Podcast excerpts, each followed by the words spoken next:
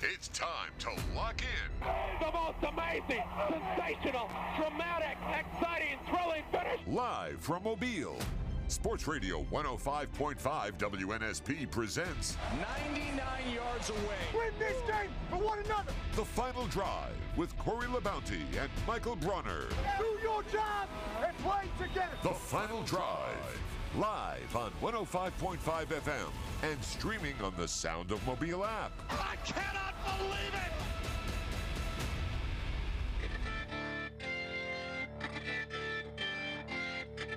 it. Welcome to a Tuesday edition of the Final Drive here on WNSP 105.5. Corey LeBounty, along with my producer, Michael Bronner, joining you this afternoon. I want to thank everyone for tuning in. And of course, you can always give us a call here at WNSP 251 694 1055, or you can get in touch with us in the app. And always a great show scheduled for you as today, Jacques Doucet joining us to talk a little LSU Tigers and what's going on in Baton Rouge from a baseball and football standpoint. As always on Tuesdays, Chris Gordy will be joining us along with John Fanta talking about the evolution and the changing in college basketball. But of course, today, Michael Bronner, earlier this morning, breaking news that the PGA Tour, LIV Golf, and DP World Tour will all unify and continue to be one big conglomerate in 2024. It's made some people upset, it's made some people happy, but at the end of the day, you're still going to see the world's best golfers in 2024 underneath one umbrella. Yeah, it's a it's there's a lot of layers to this one. So first and foremost, it I think it caught a ton of people off guard, myself included. You know, this was maybe something that was talked about as a possibility. Uh, I think a lot of people probably thought this was inevitable eventually, but the fact that this kind of just happened out of nowhere today, it wasn't like we were talking about this in the last week, like, oh, this is coming. It just happened this morning. A lot of people were like, is it April 1st? Like, this this just came out of nowhere.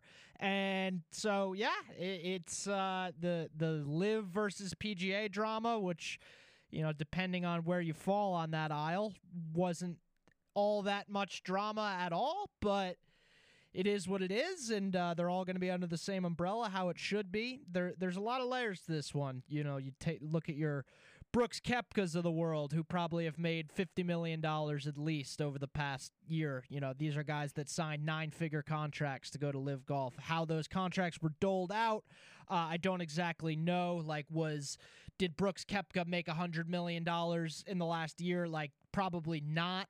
Uh, but you know, I'm I'm assuming all the big name guys that left probably got some sort of big signing bonus type situation to leave the PGA Tour for LIV, and got a, and got a giant payday and especially if you won a couple of events certainly got paid as well. Obviously you didn't need to win events to make money on LIV. That was kind of the big draw Right, of it right. to begin with. But uh, yeah i mean take your your rory mcilroys of the world who make them make themselves the the face of being anti-LIV and and what do they get out of this now? Really just a, a, a hearty thank you from the pga tour and, and nothing more. I guess ultimately they will probably make more money out of this because it's going to make the PGA Tour and the the golf world in general more lucrative. Uh, you know, there's now now I'll tell you what. Now, no journalists are going to question the uh, the morals of golf, even though it's all coming from the same place, like the the Saudis and and what it's all going to be under the same umbrella. Like, who cares where the money's coming from? Because uh, oh, it's all unified now. Uh, there there's n- it's not so taboo anymore, but it's a lot of hypocrite hypo, uh, hypocrites under the PGA Tour umbrella, and it is what it is. It's all about money. But, it but what is. you're what you're doing is to me going back to to the betterment of the game. yeah, And when you have all the golfers being able to play at all the events, that's what the average golfing fan wants to see on a Thursday, Friday, Yeah. Saturday, and Sunday. no doubt. They they want to see the world's best golfers, which, you know, okay, great. You you see it at the Masters. You see it at certain events that have happened where you have the crossover with LIV and PGA, but the back and forth, it's kind of like okay, if anyone ever separates from the NFL, would that league sustain Yeah. itself? Well, of course, you'll have the backing and the funding, but LIV Golf was not meant to be a developmental league the way that the XFL and the USFL is set up in football Mm-hmm. It was a or the G League, league, in yeah. basketball. It's not set up from a development The standpoint. Set XFL wasn't to- trying to like pick off Patrick Mahomes to try come play for the you. Oh, we'll give you five hundred million dollars, Patrick. Come play for the XFL. not It wasn't what like other that. leagues are and have done Yeah. and are doing.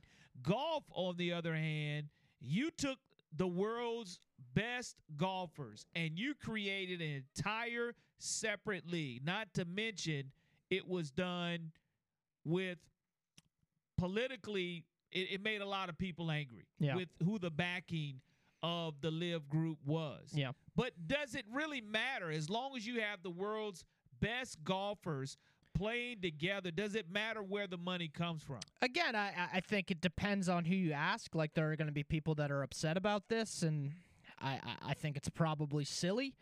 Uh, in my mind, no, I, I I don't think it really matters. Uh, so I'm just I'm happy that the best golfers will all be playing together. I think the huge winners in this, like I said, are the guys that did take the money and go to LIV because what is ultimately the punishment so so uh so as it were there really is none. They just got a lot of money played less golf for a year and now get to come back to the pga tour. This, this is a tweet from uh joel beall his name is and I, I think this is the best way to sum it up. There's so much to unpack but the thing i keep going back to is this. Rory mcilroy took a stand for what he believed was right which brought an invisible pain and weight that can't be measured and was sold out by the very thing he was trying to defend.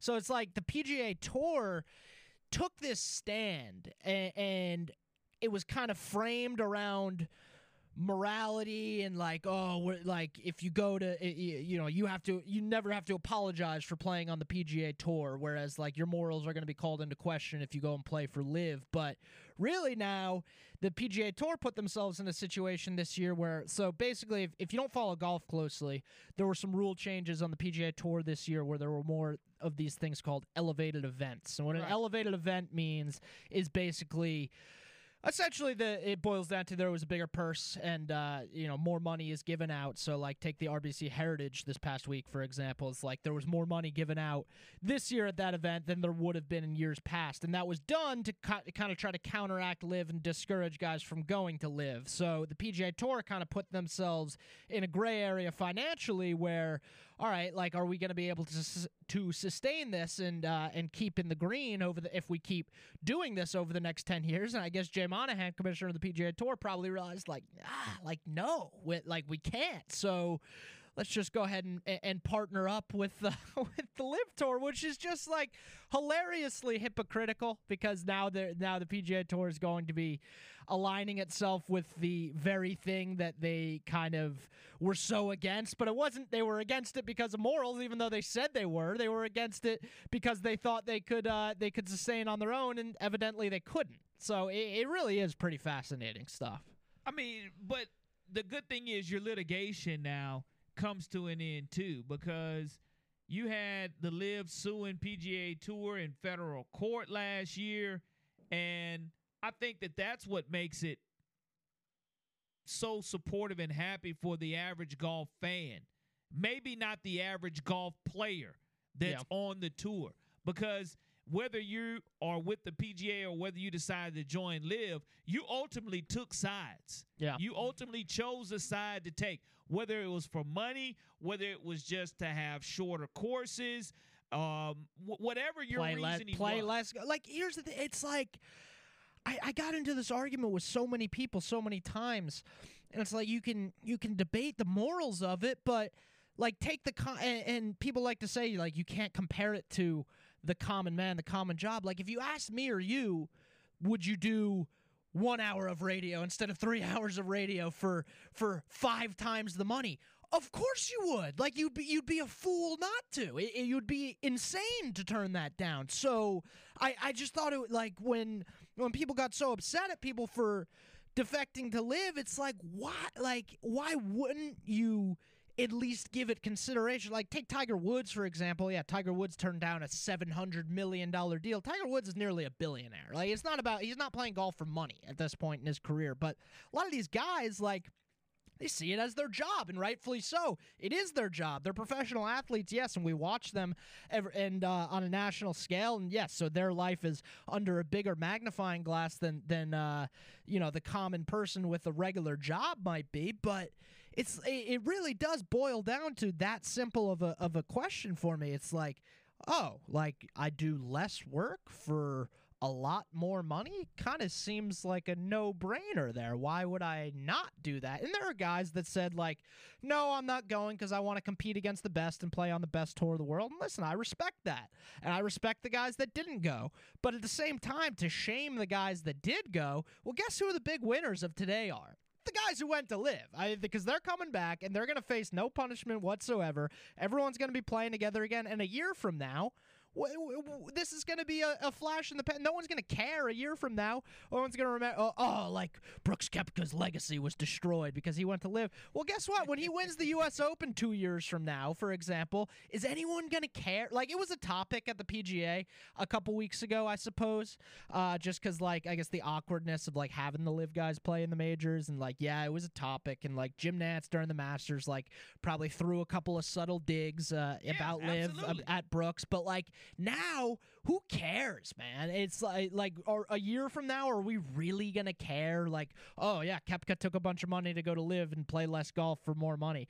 I mean, I I would have done the same thing, man. I I, I really cannot uh, I really cannot blame him, and I I think they probably made the right call. And there's not a single LIV guy who who uh, is wishing they didn't take the money at well, this point. I, I wonder uh, when the LIV comes on the CW on the weekends. What what the contract was or is with CW because that is a station that really really pushed LIV golf and the excitement of LIV yeah. golf and no one was watching it and, but and that's the that's the question too i mean a lot of people that don't get cable okay you're going to get the cw with the, your antenna and whether you want to watch it or not it's going to be on with your rabbit ears or with an antenna without cable Whereas the same thing with the PGA Tour. Yeah. If you get CBS, you can get CBS without rabbit ears or with rabbit ears. So you have an opportunity to watch your Thursday, Friday, Saturday, and Sunday golf there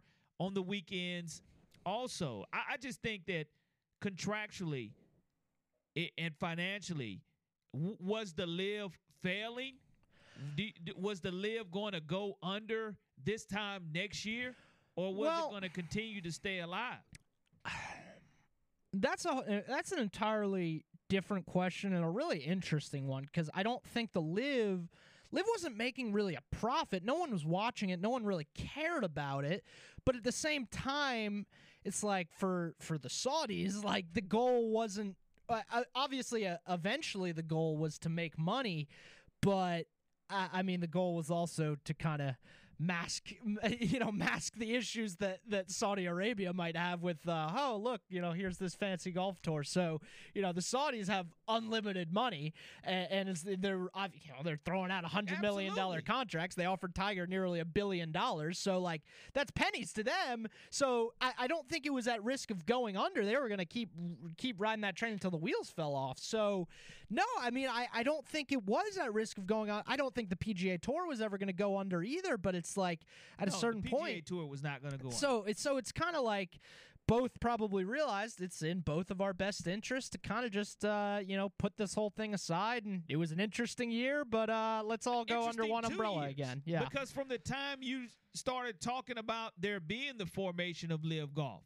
was it going to be able to sustain itself was it actually going to happen and the launch and the capital of when it did happen were you going to continue to be able to participate in majors and what majors you were going to be able to participate it's in. It's like if you're a li- like, and they were so like if you were a LIV guy, like talk about a perfect situation. Oh, all right, I'm going to play 3 rounds of golf instead of 4. I'm going to play Yeah. less tournaments. I'm going to play in cool places. I'm going to get paid no matter what.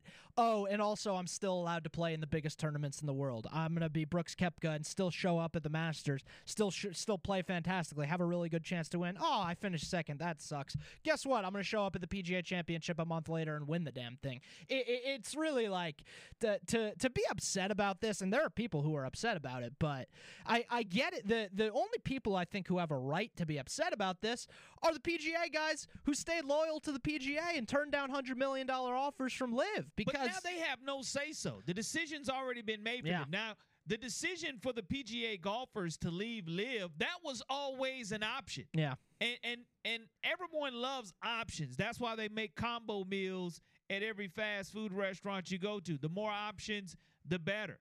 But for those golfers who got paid regardless and left, again, the financial gains by them are tremendous. Yeah. And, and I just think there's still going to be a lot of animosity amongst the players. Now, the For a fans, little again, while. as a fan, I love to see every single event moving forward in 2024 with all the best golfers in the world playing every single event. But what does it what is it going to be called? I wonder what kind of name they're going to come up with because now you're looking at possibly the rebranding Yeah. of an entire organization that has deep roots. And I'm telling you right now, there are going to be a lot of people who are very upset that are currently on the PGA Tour. Now, what choice do they have? Are they going to go form their own golf organization? No, they're not. They're going to continue to play or they're going to go ahead and set their clubs down and not play. Yeah. It, it, it really is just uh like the like I said, I, I really think the only people like I, I think a great example is Rickie Fowler, like someone who he's never won a major. He's struggled a lot over the last five years to the point where he almost lost his tour card. And he's been playing a lot better over the past couple of years. Turns down probably a nine figure, at least high eight figure deal to go to LIV and to stay on the PGA Tour for fear of losing that the right to play on the PGA Tour ever again or the right to play in these majors. Pl- probably played well enough over the past year to win a couple of these LIV events, and now, well, guess what? What what did you get for that? Rickie, well, you're gonna get a nice pat on the back and a big thank you from the PGA Tour. That's all. That's all No, you're no, gonna but, get. But what's interesting to me too, Michael, is the fact that a lot of players on LIV and the PGA were totally blindsided. Didn't see Yeah. this coming. that's the big. all. That's the big thing, no. I mean, there was no as of yesterday. which is wild. when when when you're talking to John Rachetti, if there would have been an inkling or sources say that Not this could be happening, that it was going to be leaked, there was nothing that was leaked until the announcement today about the merging of and of the umbrella now with the LIV, the DP World Tour Unify, and the PGA Tour, all under one now. No one had a clue this was happening. When you say breaking news, that is the true meaning and definition of breaking news. Yeah, even like like Collin Morikawa tweeted today, like, "Oh well, love finding out this breaking news on Twitter this morning." Like, it's crazy. They didn't even know. There there was no notice until it already happened. I it it really. I Jay Monahan. Oh boy, I, there was uh, I think Dan Rapaport, who's one of the one of the bigger golf reporters. He's he's uh you know asking players how does Jay Monahan survive this, and a lot of them were saying he can't. He's he's done, man. Uh, this is this is a tough look for the guy. It's a horrible look, but at the same time, the winner to me are the fans. Yeah. And it's going to continue to be a billion dollar business, whether it's LIV golf, whether it's PGA Tour, whether you go ahead and rebrand and rename the entire thing. What you've done now is you've you've made the umbrella even bigger. And the bank that you're making deposits in, it just got bigger. You're Oh, yeah. not lacking for sponsors. You're going to go ahead. To me, like you said, a year from now, everybody will get over it. But the winners are you and I and the fans who like to tune in and go watch these events live for sure. The final drive here on WNSP 105.5. Corey Labounty, along with my producer Michael Bronner, joining you on this Tuesday afternoon.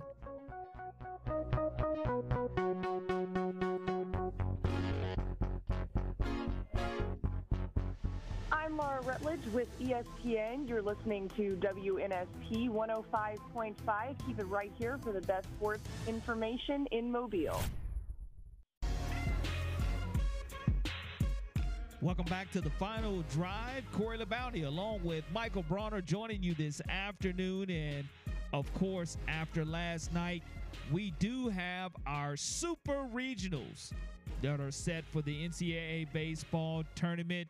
Of course, it is best of three super regionals, and here are your series matchups, Bronner. Let me know who you like All in right. these best of three matchups. I'll rapid fire pick them. South Carolina at Florida. Florida, All righty. Duke at Virginia. Virginia, Oral Roberts at Oregon. blindly picking this one, but I'll go Oregon. Indiana State at TCU. I've taken all home teams TCU. All righty now. Uh, I'm, I'm going to beg to differ with you on this one. All home teams. Alabama at Wake Forest Saturday at 11 a.m. Uh, Go ahead and say see, it. I'd love to Go ahead and pick. Alabama, but I think the Cinderella story comes to an end for the Crimson Tide in Winston Salem. I think uh, I think Wake's just too good, man. I, I mean, I, again, I said yesterday I'd love to be proven wrong here, but uh, ultimately, you're telling me to predict it. I'm going to predict Wake. Here we go. Texas at Stanford. Uh, how about Texas? Kentucky at LSU. LSU. Tennessee at Southern Miss. And I will say this Southern Miss Mm. is the team that really is being slept on. I'm going with Southern Miss here, actually. Yeah. I, I like the fact that that's a great matchup. It's Saturday at 2 o'clock on ESPNU. And how about the SEC matchups with Kentucky at LSU? I love that Baton South Rouge, Carolina Florida one. And you start off the beginning matchup, like you mentioned, South Carolina at Florida. So four of your teams pit SEC versus SEC. Mm-hmm. That's something that you really don't see a lot of. But it, it again, it goes to speak of the depth of this conference. It is far and away no one else close. The best conference in college baseball. So we'll see though. Uh, Southern Miss. So you said Southern Miss is good, and uh, I They're I being really slept on. I really like their chances against Tennessee, the Hattiesburg Super Regional. So we'll we'll see what happens there. Uh, I'm going to be rooting hard for Southern Miss. But least. what you love to see as well is kind of like in basketball when you have the sleepers and the non-traditional Power Five schools get in, such as Oral Roberts. yeah, baseball's cool like that. Oral Roberts at Oregon is one of those to where I think it's going to be a great matchup. But the SEC continues to dominate, and we'll see if the SEC will have an opportunity to make it to Omaha. And At least two teams are. We know that. and, so. and we we talked about this though yesterday. The dominance of the Oklahoma softball program, the longest winning streak in Division One history, fifty-one games in Division One history, and I'm not talking just softball, because Oklahoma football had the longest winning streak in football. They've outscored teams 420 to 49 this season out homer teams 105 to 19 and won 28 of 51 games via the shutout and 23 run rule. Amazing when you talk about Oklahoma, and I mentioned yesterday, one of the best dynasties you'll ever hear in any sport. Mr. Doucet coming up next to talk the LSU Tigers here on the final drive. Hi, this is Blake Stein, former Spring Hill Badger and Kansas City Royal, and you're listening to WNSP Sports Radio.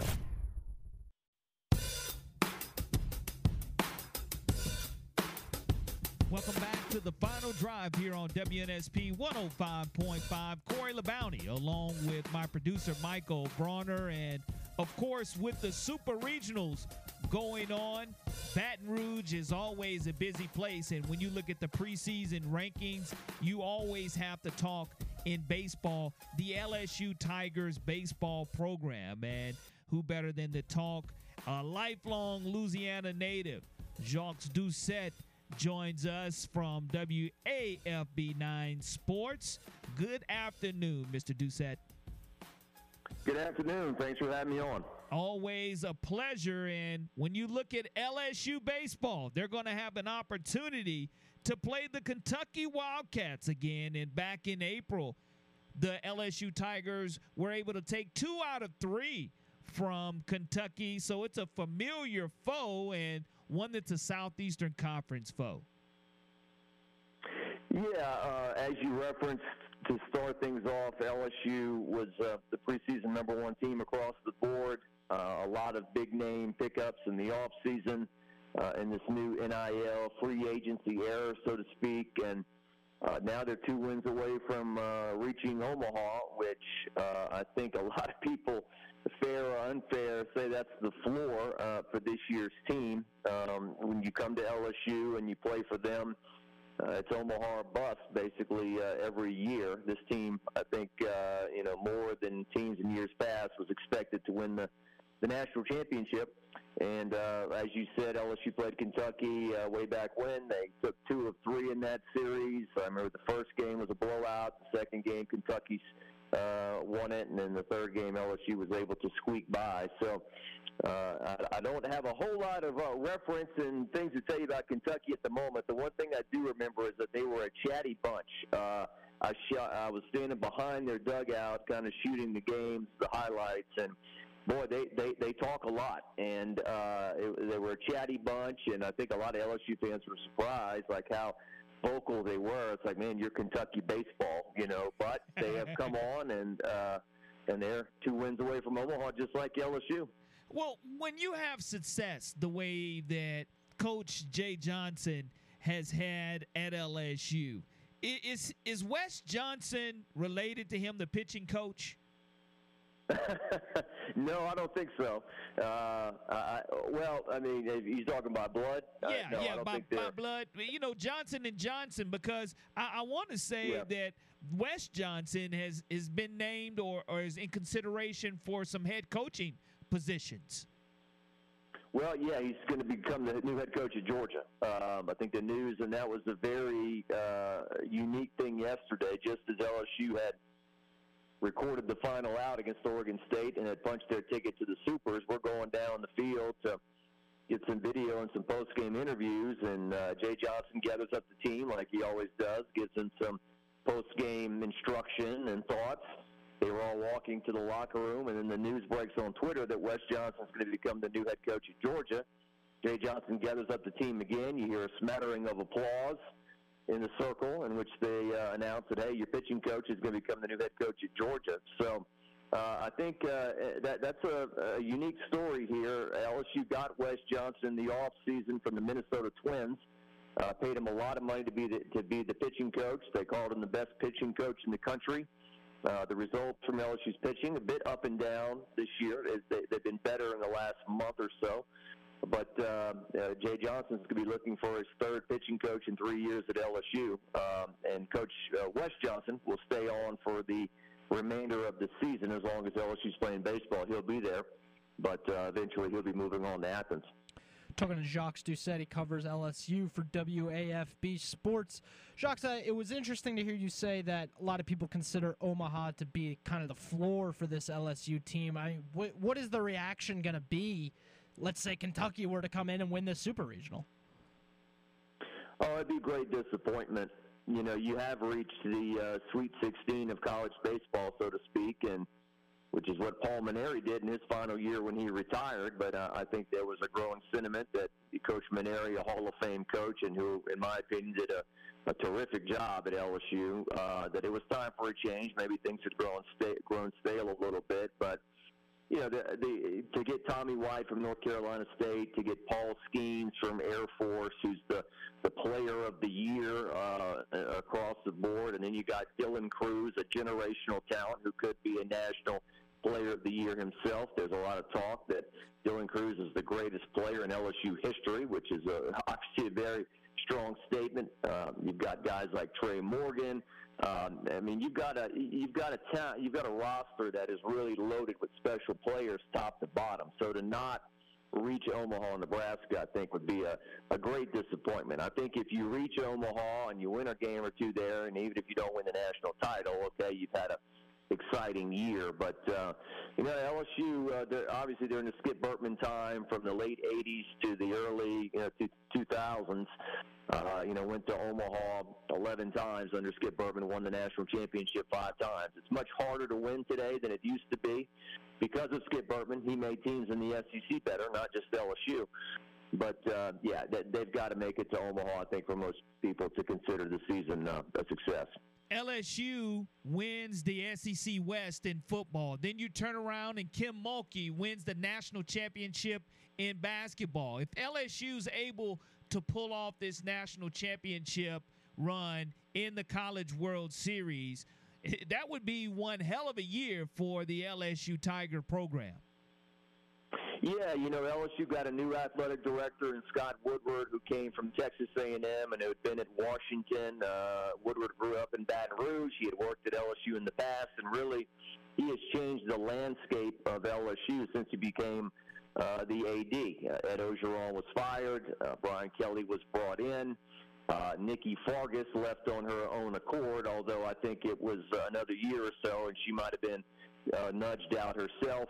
Um, uh, Scott Woodward does what considered to be the impossible. Things like that don't happen. Kim uh, coaches of Kim Mulkey's caliber don't leave for other jobs, but she comes home. She becomes the LSU women's head uh, basketball coach. And Jay Johnson uh, thought to be a uh, you know Scott Woodward in small chat with us has always told us that he just absolutely killed the interview when uh, when Coach Johnson interviewed for the LSU job. He's a relentless worker, um, and he's somebody. I mean, he said it out loud himself at the press conference yesterday. This is my life. Uh, being the LSU head baseball coach. So, yeah, uh, it's been an exciting time for LSU athletics. The gymnastics program is always highly ranked and competed for a national title. They haven't gotten one yet, but um, everything is at a pretty high level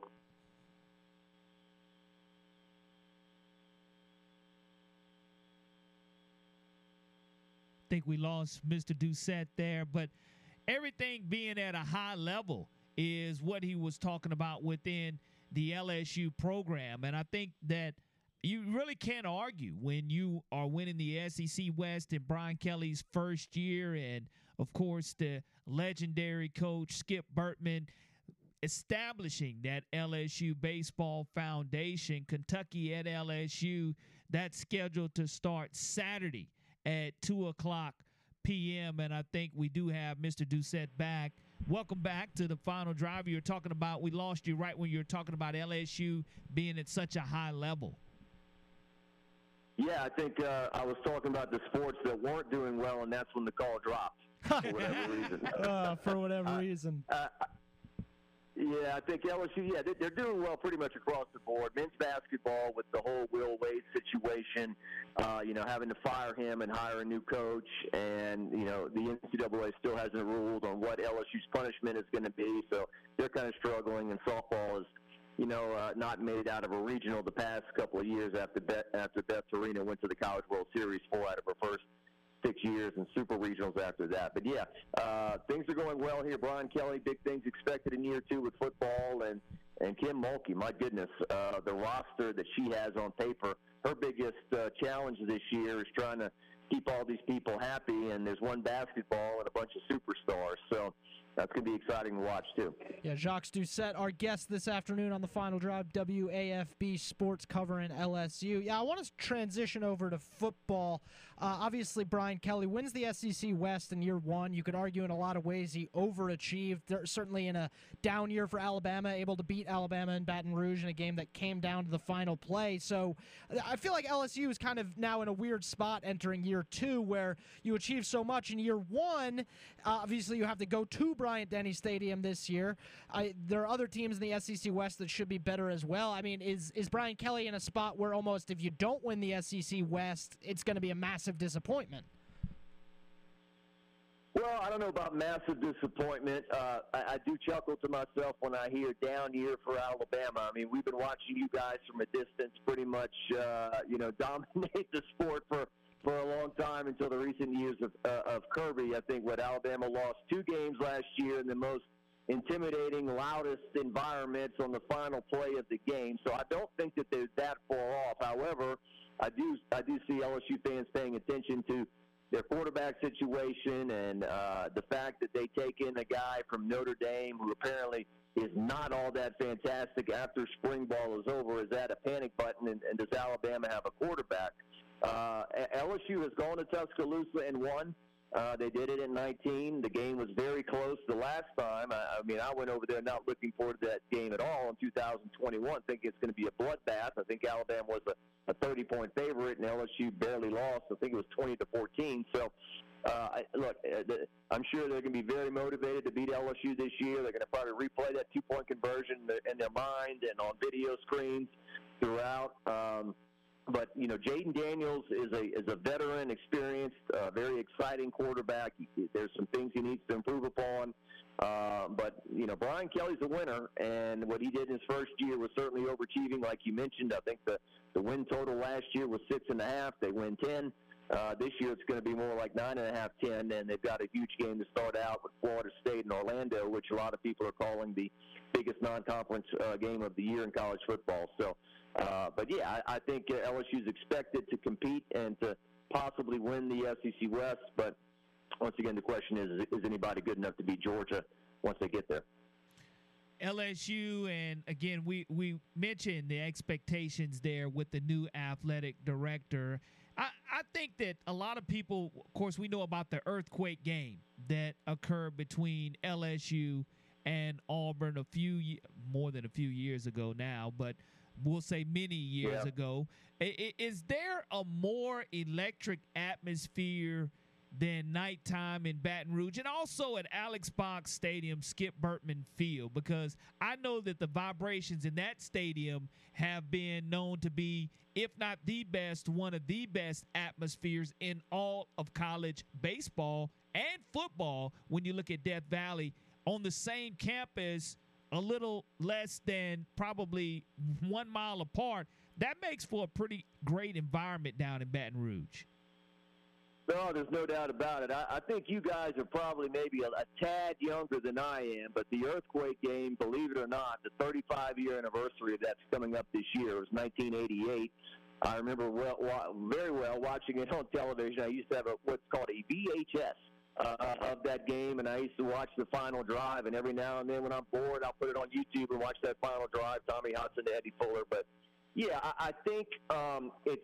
I think Tiger Stadium these days, if you've got seven home games or eight maybe, I think that you truly capture the the true essence of what Tiger Stadium is. Maybe twice a year.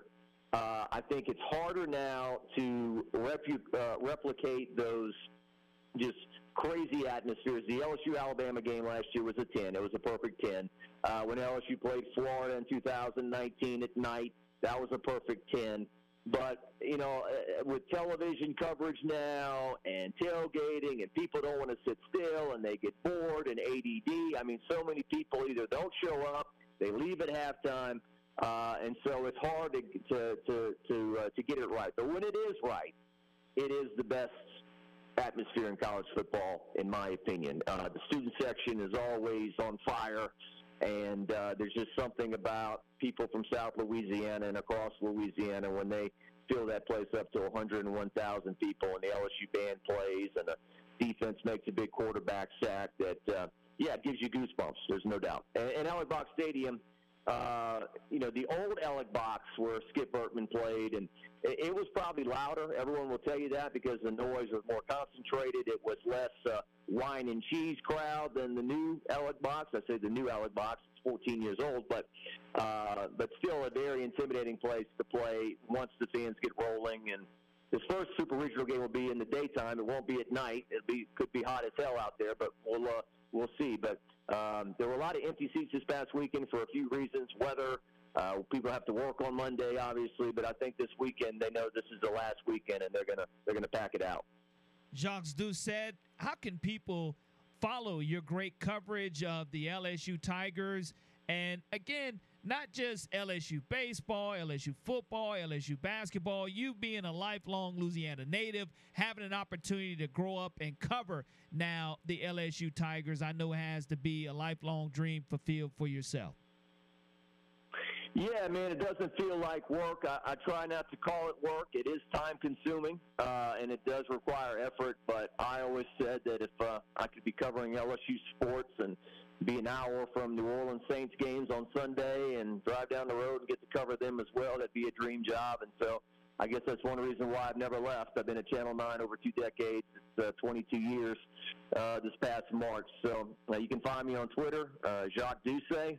Uh, website is wafb.com. Uh, you can find me on Facebook as well. And uh, yeah, it's a special place. I love uh, love Louisiana. I love going to Alabama to cover sports as well. I always enjoy going to Jordan Hare Stadium and Tuscaloosa and Bryant Denny. And um, SEC is a special thing to cover, and I always uh, enjoy doing it. Appreciate you and your time this afternoon, and we'll look forward to seeing if LSU can hold on at home against Kentucky starting Saturday at 2 o'clock p.m. on ESPN. Thank you so much. Thank you. Jacques Doucet joining us this afternoon here on the final drive to talk about the LSU Tigers program. We'll be right back here on the final drive on WNSP 1055. My name is David Palmer, and I'm on WNFC 105.5. To the final drive on WNSP 105.5, wrapping up our number one. And of course, in our number one, we definitely had an opportunity to open the show to talk about the breaking news of the day, and that's the PGA Tour merging with LIV Golf. And I, I think that when you have in 2024 a brand new start for golf, it's going to create good, bad. It's still going to generate momentum. And that's exactly eyeballs who normally don't want to watch golf. Normally, when the Masters comes on, they, they tune in. When the PGA Championship happens, they tune in. British Open, US, they're tuning in. So I think that when you have this type of merger, whether you like it or you don't like it, whether the players like it, whether the pl- don't like it, the media are going to put microphones in front of the players' mouths. And they have their own social media accounts via Twitter or Instagram to sound off how they feel about it. But it's coming in 2024, a new look for golf. And I think it's a good look as far as from getting a chance to see all the top golfers in the world underneath one umbrella. Yeah, and that, again, that's kind of how it should be, kind of how it should have been. Obviously, it's been a turbulent year, a turbulent two or three years uh, in in the golf world, and uh, yeah, it's it's it seems like probably a year from now, two years from now, it's uh, it's all going to be a distant memory. Well, 2024 will be here before you know it, and and for those that are wondering, 2023 LIV Tour will be completed, and it, it's not going to stop. But I, I just think the fact that when as a as a spectator, whether you're live at the event and purchase a ticket or whether you watch it on television, that golf it, you, you, it's a traditionalist game. It hasn't changed. Mike, I know you you love golf, but mm-hmm. what you love as a fan is the fact to see the best players in the world participate in every single event. That's what moved the Tiger needle. I mean, when Tiger was injured, of course, people didn't like that, but Tiger being the greatest golfer until he was injured, that's what people wanted to see. I mean, the, the Tiger effect was in effect, but will other golfers possibly take this and, and say, look, I'm, I'd rather put down my clubs? Put down their clubs and, and just not play anymore? That's and, and look, just yeah, I do don't it, think so. Play for fun. Yeah. Because there comes a standard to where certain people are going to stand behind what they believe in, we'll and see. that's okay too. I mean, I guess the guys who have made enough money to, uh, you know, to live for the rest of their life more than comfortably. I, I, guess that's an option for some of them, like the Rory McIlroys of the world. We'll see. I don't think so. I, I, I want to play against the best. Yeah, and no doubt. I want a full roster to do so. In 2024, that's what we're going to get in professional golf. Hour number two of the final drive coming right up.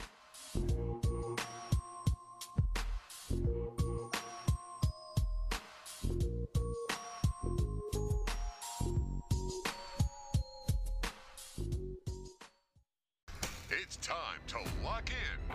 The most amazing, sensational, dramatic, exciting, thrilling finish. Live from Mobile.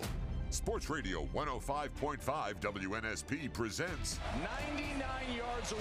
Win this game for one another. The Final Drive with Corey LeBounty and Michael Bronner.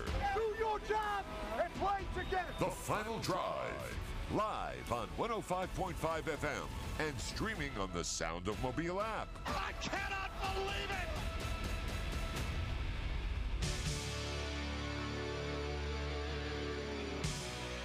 Number two of the final drive here on WNSP 105.5. Corey LeBounty, along with my producer, Michael Bronner, joining you this Tuesday afternoon. And of course, breaking news of the day PGA Tour and LIV Golf unification, along with another organization of golf coming at it too, and the European Tour. So basically, you're taking all three of these and creating if you want to call it a brand new league is is what you can call it. It's just to me traditional golf because before there was LIV or the european tour you just had great golf. And whether you wanted to call it the pga or not that's exactly what you had. We would love to hear from you in the app.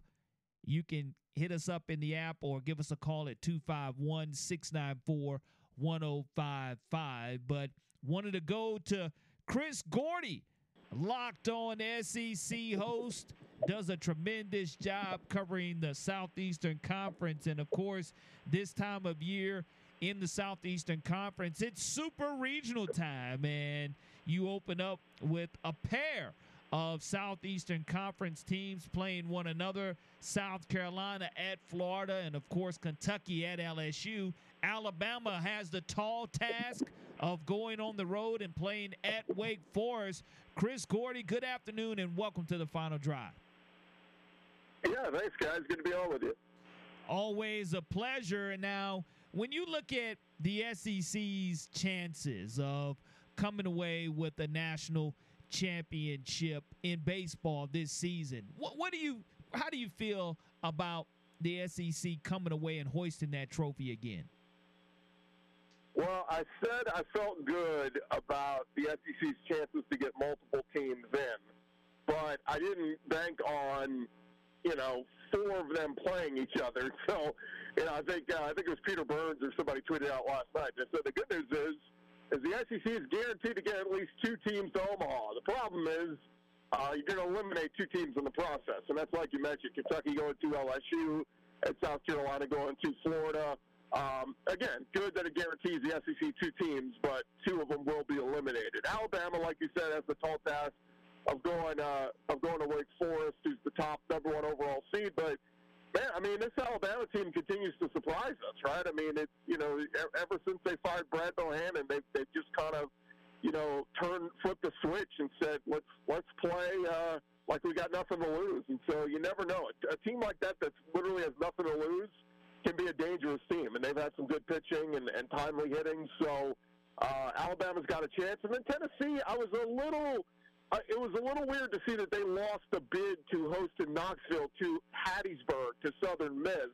Um, I know they care about their baseball there at Southern Miss, but man, I just thought a bigger brand like Tennessee would uh, would win out in a in a bid. But um, again, that's that's not a you know Southern Miss is good, but that's not a, a crazy task to ask Tennessee to go uh, go in there and beat them. And obviously, Tennessee underachieved last year. They were one of the best teams in all, all college baseball, and they end up losing at home in a super regional to Notre Dame.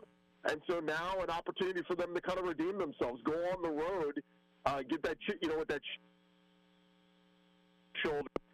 If if you ask me right now, I would say we're probably going to get three teams in. I would think Tennessee could pull off the the, the series with. Uh, with Southern Miss. Uh, I, unfortunately, I just, uh, you know, look, I hope Alabama can go in the wake. We'll see, but uh, we'll assume they lose. And then, you know, I'm, I'm picking LSU to beat Kentucky, and I'm picking uh, Florida to, to beat South Carolina, although I could be talked into a South Carolina upset down there in Gainesville. So I think we get three teams in. We'll see what, what plays out this weekend. But like I said, kind of unfortunate that they paired a couple SEC teams together, and uh, fortunately, will knock each other out.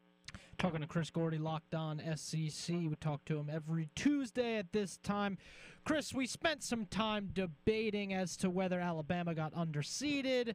Ultimately, obviously, they go 3 0 in their regional, win all three games at the Joe and are able to advance to super regionals. But what's their what's their treat for that? Oh, they get to go to Winston Salem and take on a Wake Forest team that really just made a joke out of their regional.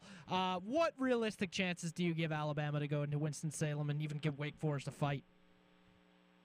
Well, like I said, they're going to be pretty heavy underdogs, but uh, again, like I, they have played inspired baseball here in these last couple of weeks, and uh, you know, again, like if you went back and asked me, I think I was on with you guys the week Brad Bohannon got fired.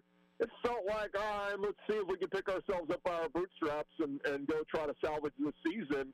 Uh, and they got hot. I mean, they started winning series after series and, and playing great. And and again, their pitching has stepped up. So, um, look, it's baseball. I mean, all you got to do is find a way to win two games, and uh, you know, steal one of the first two you got a chance. And and I know Wake has been one of those teams that's been so good all year in the ACC, but you know, don't forget they were behind LSU for much of the season, and uh, you know LSU lost a couple games down the stretch, and Wake jumped ahead of them. Um, you know, it's not like they're they're unbeatable. So uh, Bama's got a chance, not a big chance. I mean, they're, they're going to be pretty heavy underdogs, but uh, again, anything can happen in baseball. Any team can beat anybody. So um, we'll see that's the great thing about this tournament. I mean, and, and the thing is, you, you can lose that first game and you're still going to have a swinging chance to find your way back into it unlike the NCAA tournament to where you're one and done. You you don't get an opportunity to redeem yourself you know in the regular season. You can get run ruled in baseball but here's a, a chance in the NCAA tournament to where like you mentioned anything and everything can happen. And as we transition from from baseball over to to what occurred in Destin. Not really any shocking news. I'm, i think there was disappointment by some that that there was no nine game conference schedule announced, but pretty much the same sticking through into 2024 along with the additional fines for storming the field and and again, I don't think any athletic department has a problem paying the fines, but were there any really issues that went on in Destin that weren't touched or addressed, or was it the eight nine game schedule that was the biggest problem? Yeah, the, the the eight nine game schedule to me was the biggest order of business to work out, and I, I just don't know what happened because along the way they had had discussions, right? I mean, in recent months and, and as recent as I want to say January, February, Greg Sankey even talked publicly about, you know, yeah, we, we like the idea of a nine game schedule. We even heard, remember, Brian Kelly was doing an interview and slipped up and basically said, oh, yeah, I think our three permanent opponents are going to be uh, A&M, Alabama, and, and um, I forget what the, the other one was for LSU. Arkansas? But, like, we had coaches, like, literally saying what was agreed to. I think even Ross Bjork at A&M was like, yeah, I think we're going to get uh, LSU and Texas and Arkansas. So, like, th- it had been talked about so much that – people were literally like slipping up and leaking out information. And so I think it was just kind of like it, was decided. We were going to nine games. It made sense. The biggest issue that uh, Greg Sankey said every year to me at SEC Media Days was, you know, going too long with with opponents not visiting other teams in the conference. We want to call ourselves a conference, yet A&M has been in the freaking SEC for over a decade, and Georgia's never been to Kyle Field. Like, we need to fix that. Bama, you know, goes to Gainesville once every decade. LSU goes to Lexington, Kentucky once every decade. So I, I think that's one of the biggest things. If you want to call yourself a conference and you're going to expand and go to, add two more teams and go to 16, yeah, you got to level the playing field a little bit. You got to play another conference game. And for them to decide to stick to eight, I think it was twofold. Uh, one was a scare factor. I think a lot of teams, if you go look at the 2024 non-conference schedule right now, there are a lot of SEC teams playing some big dogs. Texas A&M plays Notre Dame. Alabama goes to Wisconsin. LSU opens with USC. I mean, there are a lot of big-time non-conference games, and I think some of the schools, and I think it was more like the Kentuckys, the South Carolinas, the Ole Misses, those middle-of-the-pack schools said, God, that's going to be really brutal on us. If we got to play a really tough non-conference, you know, marquee game and play non-conference schedules, that means we only get two, you know, two cupcakes on our schedule. I think some of the coaches and some of the ads were afraid of that, and, and I think ultimately when it came down to a vote, they just said, eh, "Let's stick with eight one more year. We'll, we'll figure out the rest down the road." Um, the other part of it is the money, guys. And the SEC knew that their their TV deal with CBS was up following the 2023 season, so they started shopping it around. They came to an agreement with Disney and Greg Sankey signed off on it. Uh, for the next decade, they will get a check for $300 million a season from Disney Corporation to put their games on ESPN, ABC, and the SEC Network exclusively. Uh, I think that adds up to, what, $3 billion over, over a decade.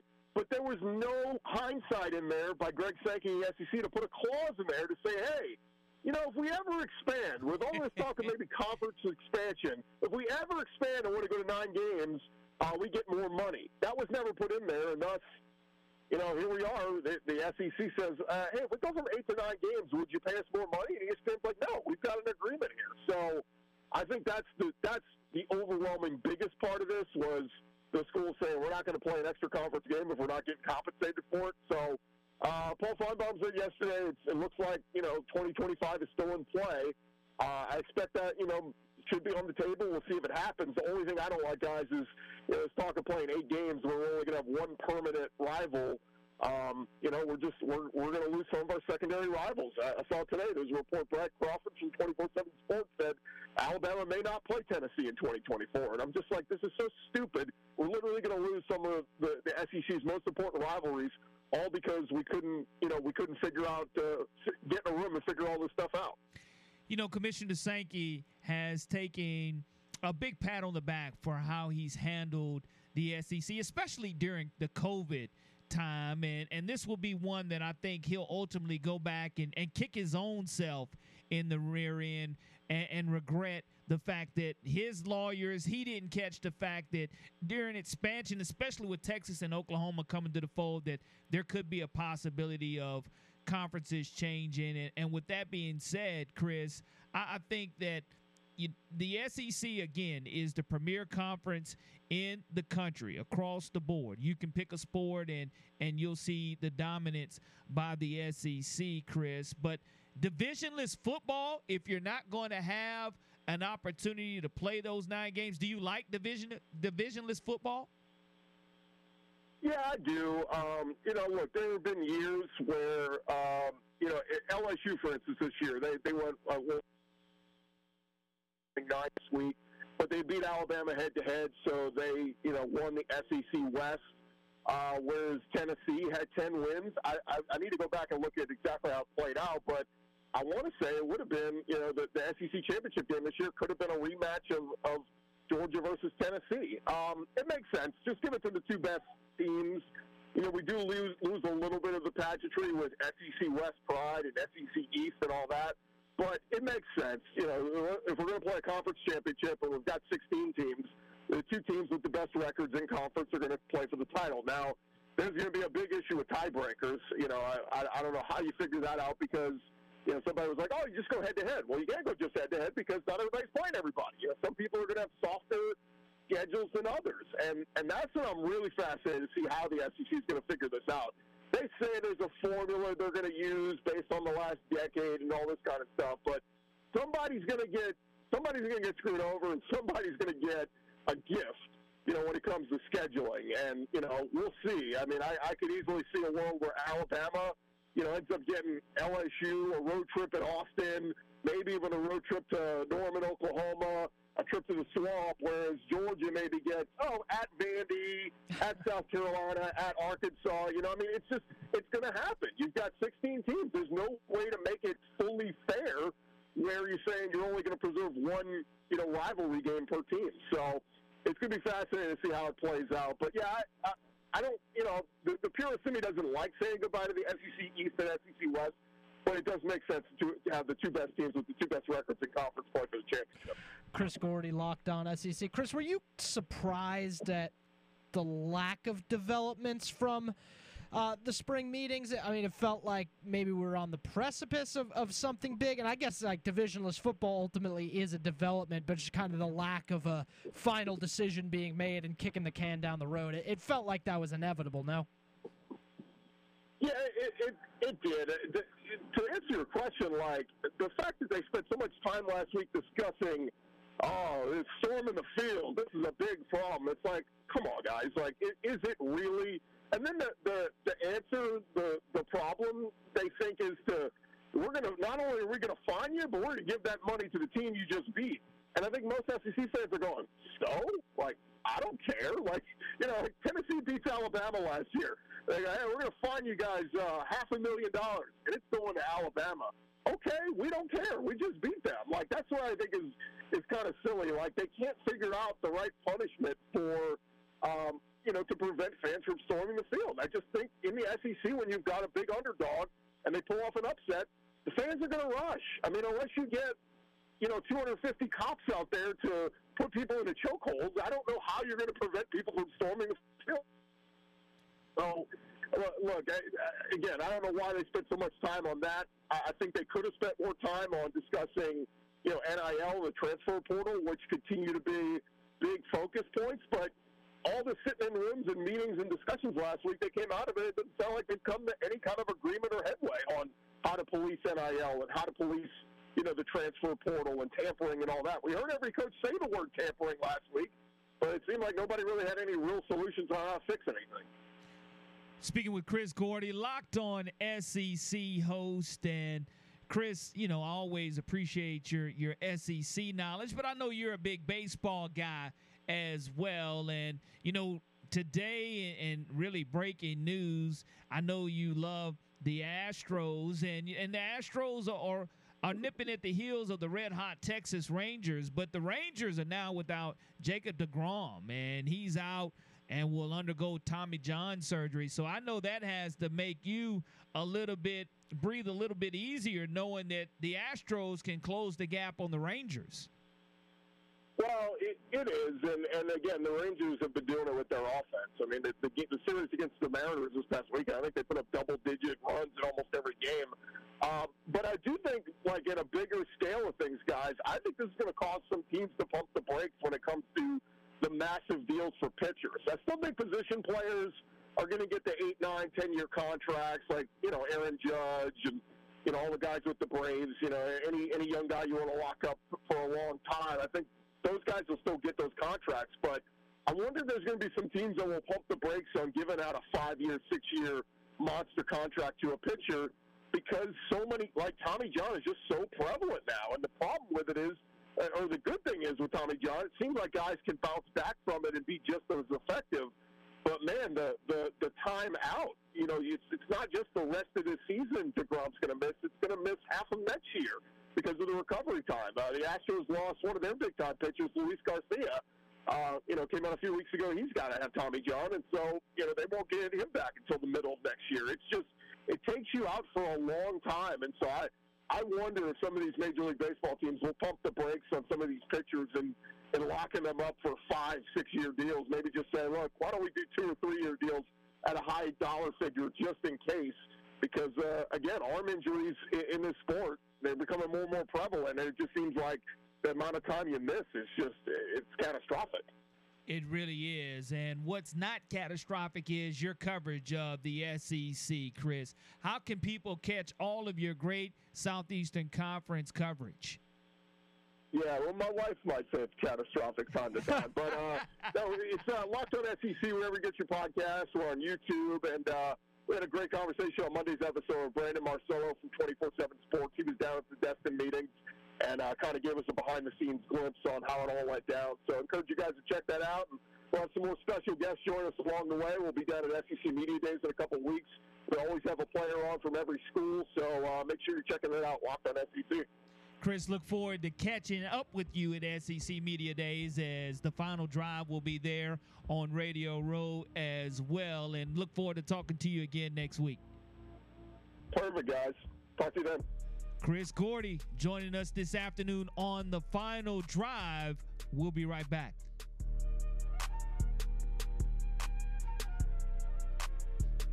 This is CJ Mosley, inside linebacker, and you listen to the sports station, WNSP 1055.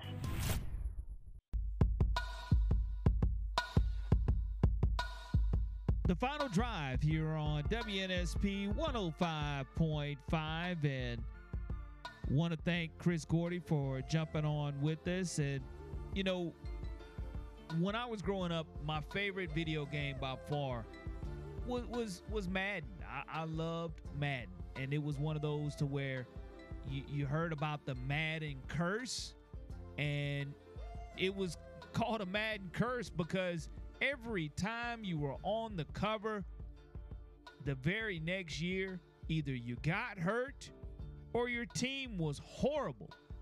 So it, it, it makes you wonder should the NFL decide to go with Damar Hamlin, who has cardiac arrest on the football field and is back today Come at on. OTAs with Come the helmet on just to show signs of hey look anything is possible and, and to believe in Come in comebacks on. or do you decide to go with Joe Burrow? Do you decide to go with Josh Allen? Who is the cover boy for Madden 24 Uh, you know, there's a lot of good options. I, I saw the RG3 tweet about Damar Hamlin, which was uh, an idea.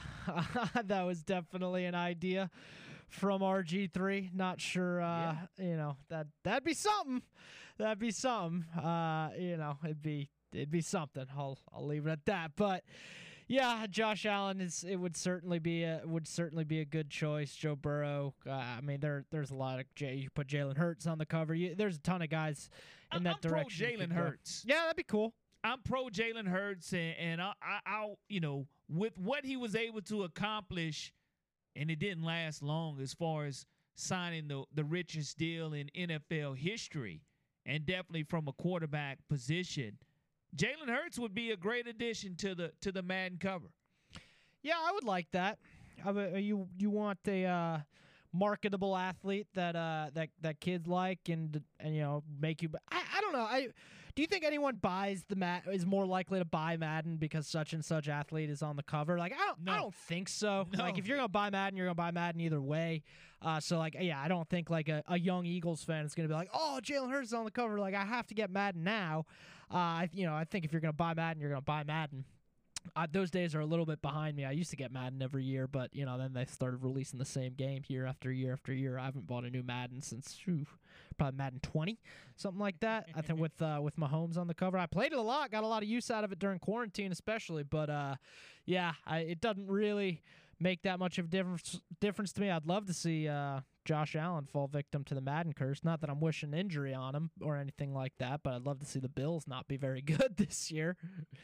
Well, I, I just know that when you go back and you look at putting players on the cover of Madden and the Madden curse being real up until it is broken. Again, Patrick Mahomes, he said, "Nah, Lee, I'm good with the. You can put me on the cover, and I'm What- still What's the best gonna find a example of the Madden curse? AB on Madden 19 maybe." Uh, Yeah. that- that's a that's a good before he lost his mind. I- man, I mean, absolutely bonkers. Mm. AB, but I mean, he, he made the cover, which means he was doing something right from a production standpoint. He's the best receiver in the league for a long time. But you know, when Madden used to be on the cover, and of course after his death, you go back with him on the cover, uh, picking a different player every single year. You know, through Madden 2000, when you when you had Eddie George on the cover of Madden 01, and of course Culpepper in 02, Vick in 04, Donovan McNabb in 06. You see the, the trend with quarterbacks there. Favre in 09, Drew Brees in 11. So you do have some great quarterbacks that have been on the cover, including I think the uh, Tom Brady. Yeah, I think the best Madden curse is probably probably got to be Peyton Hillis on Madden 12. he had one good year for the Browns and then uh and then never really Now, did anything You- you- again. You, just you he never he never was able to recover. yeah. And, so. and that I mean that was real. That that curse part was real in regards to to having him on there. But I I think that Jalen Hurts would be a great representation for everything he was able to accomplish. And Yeah, I'd like to see Jalen Hurts on a cover of Matt. There, there's, a, I mean, Mahomes already been on one, so there's a lot of guys who are deserving. Hurts certainly up there. Josh Allen certainly up there. Justin Herbert certainly up there. Uh, there there's a ton I of don't guys. know about Herbert. I- Well, I, I don't know about Herbert. I you let him get to a Super Bowl, win or lose, and and now we're talking business. Well- Burrow is one that I think has a strong possibility as well. I guess it depends on what your definition of being on the cover of Madden. Because sure, Burrow has or Herbert hasn't had any playoff success. That being said, I do think Justin Herbert is better than Joe Burrow. So, you know, uh, maybe not better than Joe Burrow. He's certainly bet. He's certainly like a top three, four, five quarterback in the league. So, you know, uh, I- I guess that doesn't necessarily earn you Madden covers, though. Well, you you have to ask yourself what really does because do you, you ask the audience, the listening audience, would you want to see? Does it matter who is on the cover for duplicate cover reasons? Mm. Can can you put an entire team on the cover of Madden because that's something that you normally do not and have not seen. It's just that individual. So would that drive you or strive you to want to play with a particular team if you saw an entire team and, and why not just go and honor the past year's Super Bowl team? Yeah. And that way, even though moving forward you may have a different roster, you still may have a player that's in a different uniform at the end of a year because that's what's happened also. So, I mean, thoughts about the Madden cover and who should be on it and who should not be on it. That's, you know, that's up for debate. But I know this much. To me, if I'm in Madden 23 and, and I'm a I'm a marketing guy, I want to say Jalen Hurts because he he's really said and done all the right things that will make your game continue to be one of the greatest of all time. The final drive here on WNSP 105.5 will return right after this. Hi, this is Phil Steele, and you're listening to WNSP 1055.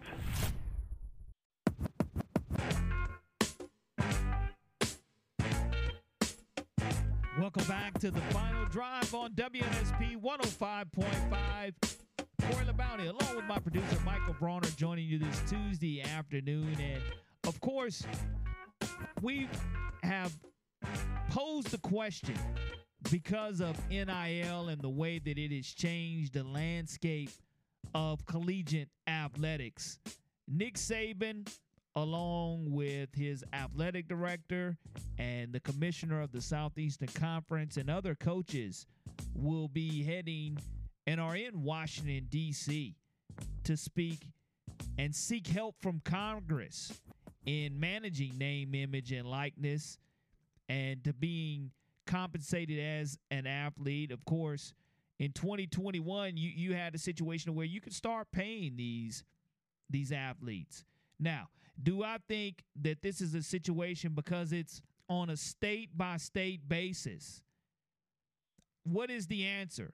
And according to the GOAT, Nick Saban, when he goes before Congress and legislators of different states, Nick Saban's quote is with states having different laws, I think the only way is to have some federal legislation that controls and makes it the same for everybody. Ending quote for Nick Saban.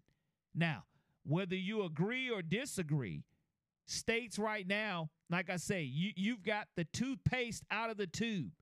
Every state is different from a high school amateurism standpoint to a collegiate amateurism standpoint. But these athletes are getting paid. I know Angel Reese from LSU, she's clearing over $2 million in NIL money after winning that national championship at LSU. A woman's basketball player, over $2 million in NIL money. I guarantee the starting quarterback at LSU is not making that kind of money. Bayou Barbie getting paid, but Nick Saban, he said he he wants to make sure in all states it's the sh- it's the same. Now, Michael, should politicians, is this the right answer? Making the trip to Washington, D.C., trying to find this legislation across the state? Because to me, it should have happened prior to NIL even coming out. There should have been legislation now that it is out and you're trying to reverse footing. That's hard to do. Yeah, I mean, like you said, this has kind of been the thing the whole time. It's like, oh, toothpaste out of the tube, and there's no regulations on the whole thing. It's a little bit out of control, and it wasn't intended to be used as a recruiting tool, but obviously it is being used as a recruiting tool. Well, ask Jimbo Fisher about that; he might get a little bit offended, but uh, you know, he knows deep down that, of course, A and M is using it as a recruiting tool, and I'm not even arguing necessarily that it shouldn't be, but there sh- certainly should be a cap on what you're able to spend. That way, teams aren't outspending the other, and, and it's not a uh, you know Nick Saban has kind of always warned about the uh, the rich getting richer and and and that kind of being the big issue there uh, with NIL. So yeah, I mean, uh, I'm obviously. I'm not going to sit here and say like I'm for government getting involved in, in collegiate athletics, but there's I, I mean there needs to be some sort of regulation put on it. So I, I don't know what else the solution would be college sports leaders seeking help from Congress. How often do you hear that? Yeah, that's uh that's quite the headline, isn't it? I, I, I mean, it, it's a headline that you don't, in regards to athletes making money off of their own name, image, and likeness. Because whether you like it or you don't like it, it it's not going anywhere. You're not going to be able to take it away from these athletes. And I think it's only right that athletes are compensated for their own name, image, and likeness because I would hate to see a jersey being sold with my name on the back and not get any compensation for it because that's what athletes, I would hate to see as a former athlete. I know that's why you had the O'Bannon case, who really started this whole thing with the NCAA. It's a situation to where Congress getting involved, now what are they going to do? How are they going to help these states legislate and walk it back? Because if you cap it, what what are you going to say in all 50 states this is all you can make out of name, image and likeness? Yeah, Is, I, I, don't know, like because it, it, feels wrong to sit here and say there should be a cap on what these athletes are able to make on their own name. Because like if you're a super marketable athlete, you know, why shouldn't you be able to make 10 figures off of, uh, or not 10, fig- 10 figures? Uh, why shouldn't you be able to make seven and eight figures like, uh, you know, a, a, Joe Burrow in 2019, for example, would have been probably the most marketable college athlete in the last decade. So, like, why should I sit here and say Joe Burrow shouldn't be allowed to capitalize on all those Burrow B B U R R E A U X jerseys that they sold in the LSU bookstore? Like, why shouldn't he be able to? He should. Re- like, so uh, it's hard for me. it, it, it's really a two sided coin. It's hard for me to sit here and say like this needs to be gotten under control and you know these like there needs to be a cap on on what athletes can make. I I think there needs to be a cap on what schools are able to do and what schools are able to spend to maybe get it unified and make it a level playing field. But at the same time, that also breeds like, okay, well, there's definitely at that point a ceiling that the athletes are able to reach, and the ones who are super marketable probably reach it fairly easily. And at that point, well, that's not very fair, is it? So I, I don't know, man. I, I really don't have the answer to this question. Well, I think that when you start having, you know, it's known what you're making. So when you have a when it comes down to tax ta- time, Uncle Sam's going to get his fair share. Yeah, and taking a, a fair share of, like you said, Angel Reese at LSU. If she's making two million dollars in endorsement deals, you know, you know the federal government's going to come across and get their fair share. Yeah, I mean that's so, that's a separate issue, but I understand that part of it. Yeah, taxes on NIL, but the fact that that that part I care about less. Like, yeah, if you're making two million dollars, it's gonna get taxed. Same same as like mine or your paycheck at the end of the week gets taxed. Like taxes are real an annoying reality, but a reality. So you know that's uh, just something you deal with as as someone who makes a living in America. That just is what it is. So uh, that, I, I see that as less of an issue than. Uh, you know, schools outspending one another and competing with each other and for recruiting. That's where I think it lies. Yeah. Is to to what you're allowed and how much you're allowed to spend. Because to me, you can't put a value on Bryce Young, the starting quarterback at Alabama, Yeah. versus the starting center or the starting punter at Alabama. You you, you can't do that because the, the value is not going to be the same. Well, that's why Nick Saban is kind of at this point even advocating for. All right, well, like it's it's pretty much this uh, already. Like, why don't we just unionize and make them employees and pay them a salary? Because like. I understand the hesitation to do that because it's the full, you know, d- uh, deletion of amateurism in college athletics. But like, it's not amateurism anyway. So, No. so why why not? Amateurism is gone. Like, it's already dead. So why not just really like hammer down and kill it and and make these make these people employees because that's effectively what they are anyway. The the college athlete does not live the life of a normal college student. It's a full time job being a college athlete. So you know, like I, I'm I'm not against the idea of a of a salary for a college athlete. I, I don't think that's crazy at all. I just think that you know when when uh, you know it's the type of situation where when NIL was instituted, it's not supposed to be coming from the school like you know Jimbo Fisher says you're gonna get this much from you know it's supposed to maybe a local business in college station says well if you come here we'll uh, do an ad campaign that's gonna land you x amount of money. So that's one thing but it certainly isn't being used that way is it? It's it's being used as come to texas a&m and you're you're gonna get this bit we have this big of an nil package built around you and that's certainly not how it should be. Unionization is the key word that Nick Saban is pushing for. Should student athletes be considered employees? Should student athletes that are are marketable and are being paid by whomever the entity is should should unionization take place in collegiate athletics because I'm a true believer that amateurism is gone and Yeah. I, I will say that when NIL started to come to the table, I would much rather you pay me on top of the table than underneath the table Yeah. because that's when well let's face facts like there's been pay, place. there's being people been paid under the table for longer than you or I have been alive so you know oh, it- no, no question about that. So uh, you know, it's not like it hasn't been happening already. Now it's over the table. and when it's on top of the table and and you have a deal when you have an endorsement deal whether it's with beats by dre or or whomever the car company is you used to or whoever the suit company is used to you you're you're looking at possibly horrible sanctions by the NCAA.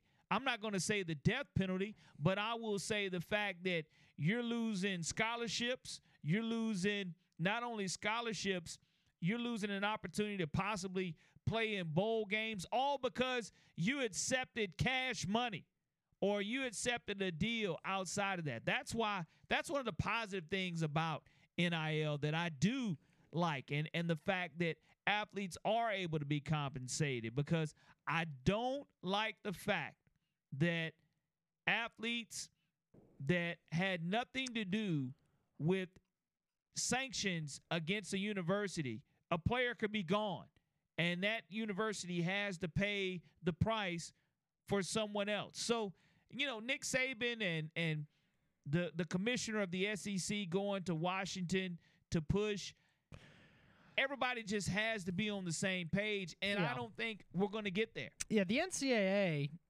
as a organization with power again you know, What? it- it's dead already so so why not fully kind of just uh you know push them to the side and, and yeah it's The it- NCAA does have a new president, and that's probably one of the best things it has going for them.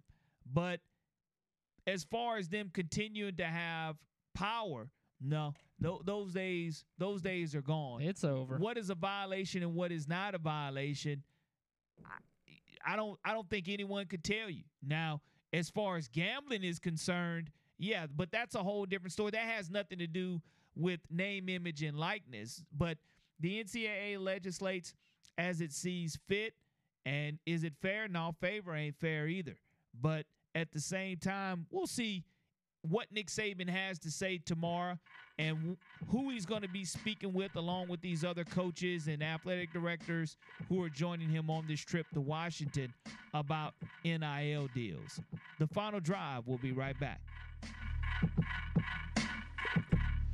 Hey, this is Ladarius Owens, former Auburn football player and current CFL player. You're listening to WNSP.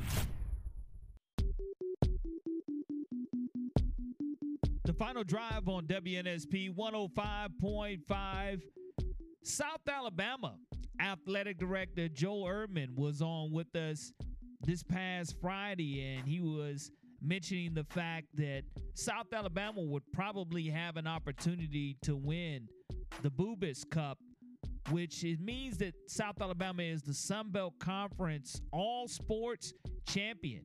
And for the second time in three years, South Alabama has been able to accomplish that. And there are or is a scoring system in all athletics that are there. But for South Alabama to go ahead and win that Vic Bubas Cup, it's a tremendous accomplishment because it means that across the board, South Alabama's athletics program is being recognized by for the student athletes, the coaches, and really Dr. Erdmann as well from an athletic director leadership standpoint. So that that's that's impressive that they're able to be considered one of or the best team overall in the Sun Belt Conference. And again, being one of those initial members of the Sun Belt Conference, it, it, it means more to the South Alabama Jaguar program. Go Jags. Bubas Cup dynasty. Yeah,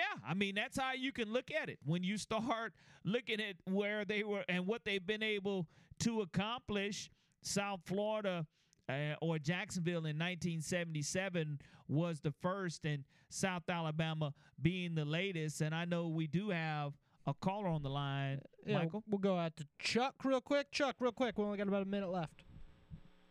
All right.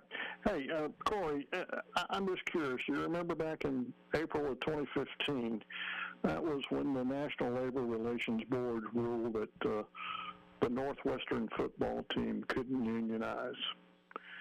Uh, they they had filed a petition to unionize because they considered themselves employees at Northwestern University, and they wanted the appropriate uh, perks and benefits that go with being an employee.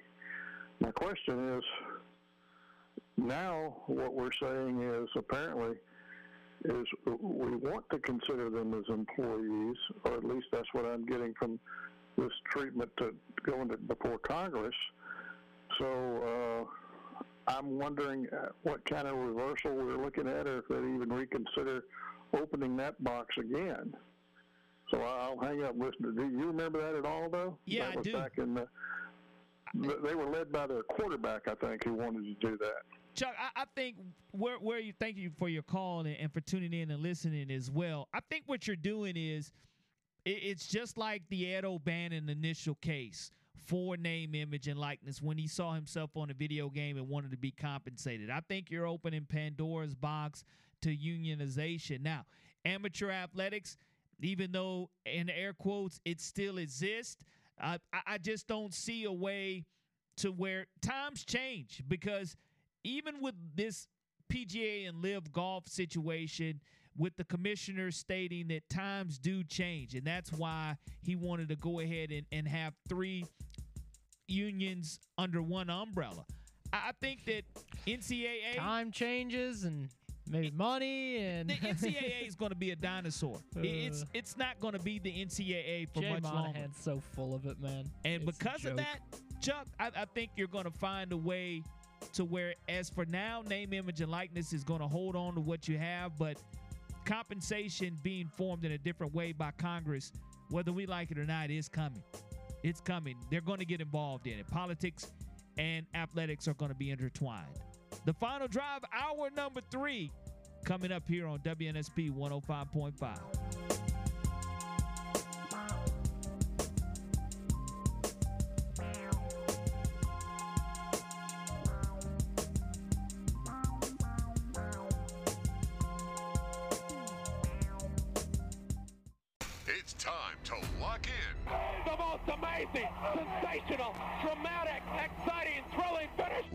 from Mobile. Sports Radio 105.5 WNSP presents 99 yards away. Win this game for one another. The Final Drive with Corey LeBounty and Michael Bronner. Do your job and play together. The Final Drive. Live on 105.5 FM and streaming on the Sound of Mobile app. I cannot believe it.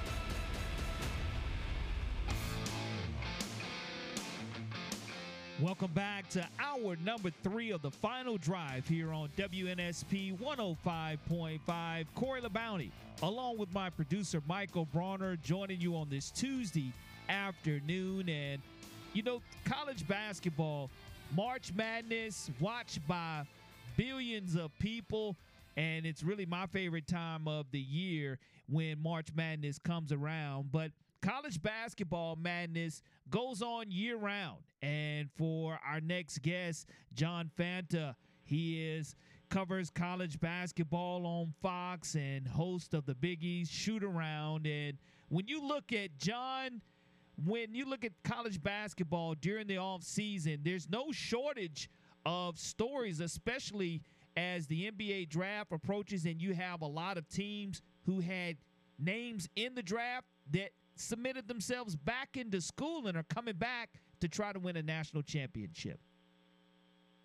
There's no question about that, and it's great to be with you guys. Uh, obviously, uh, that that is that is the case uh, with Zach Edey, the reigning National Player of the Year, for college basketball to go close to 15 years.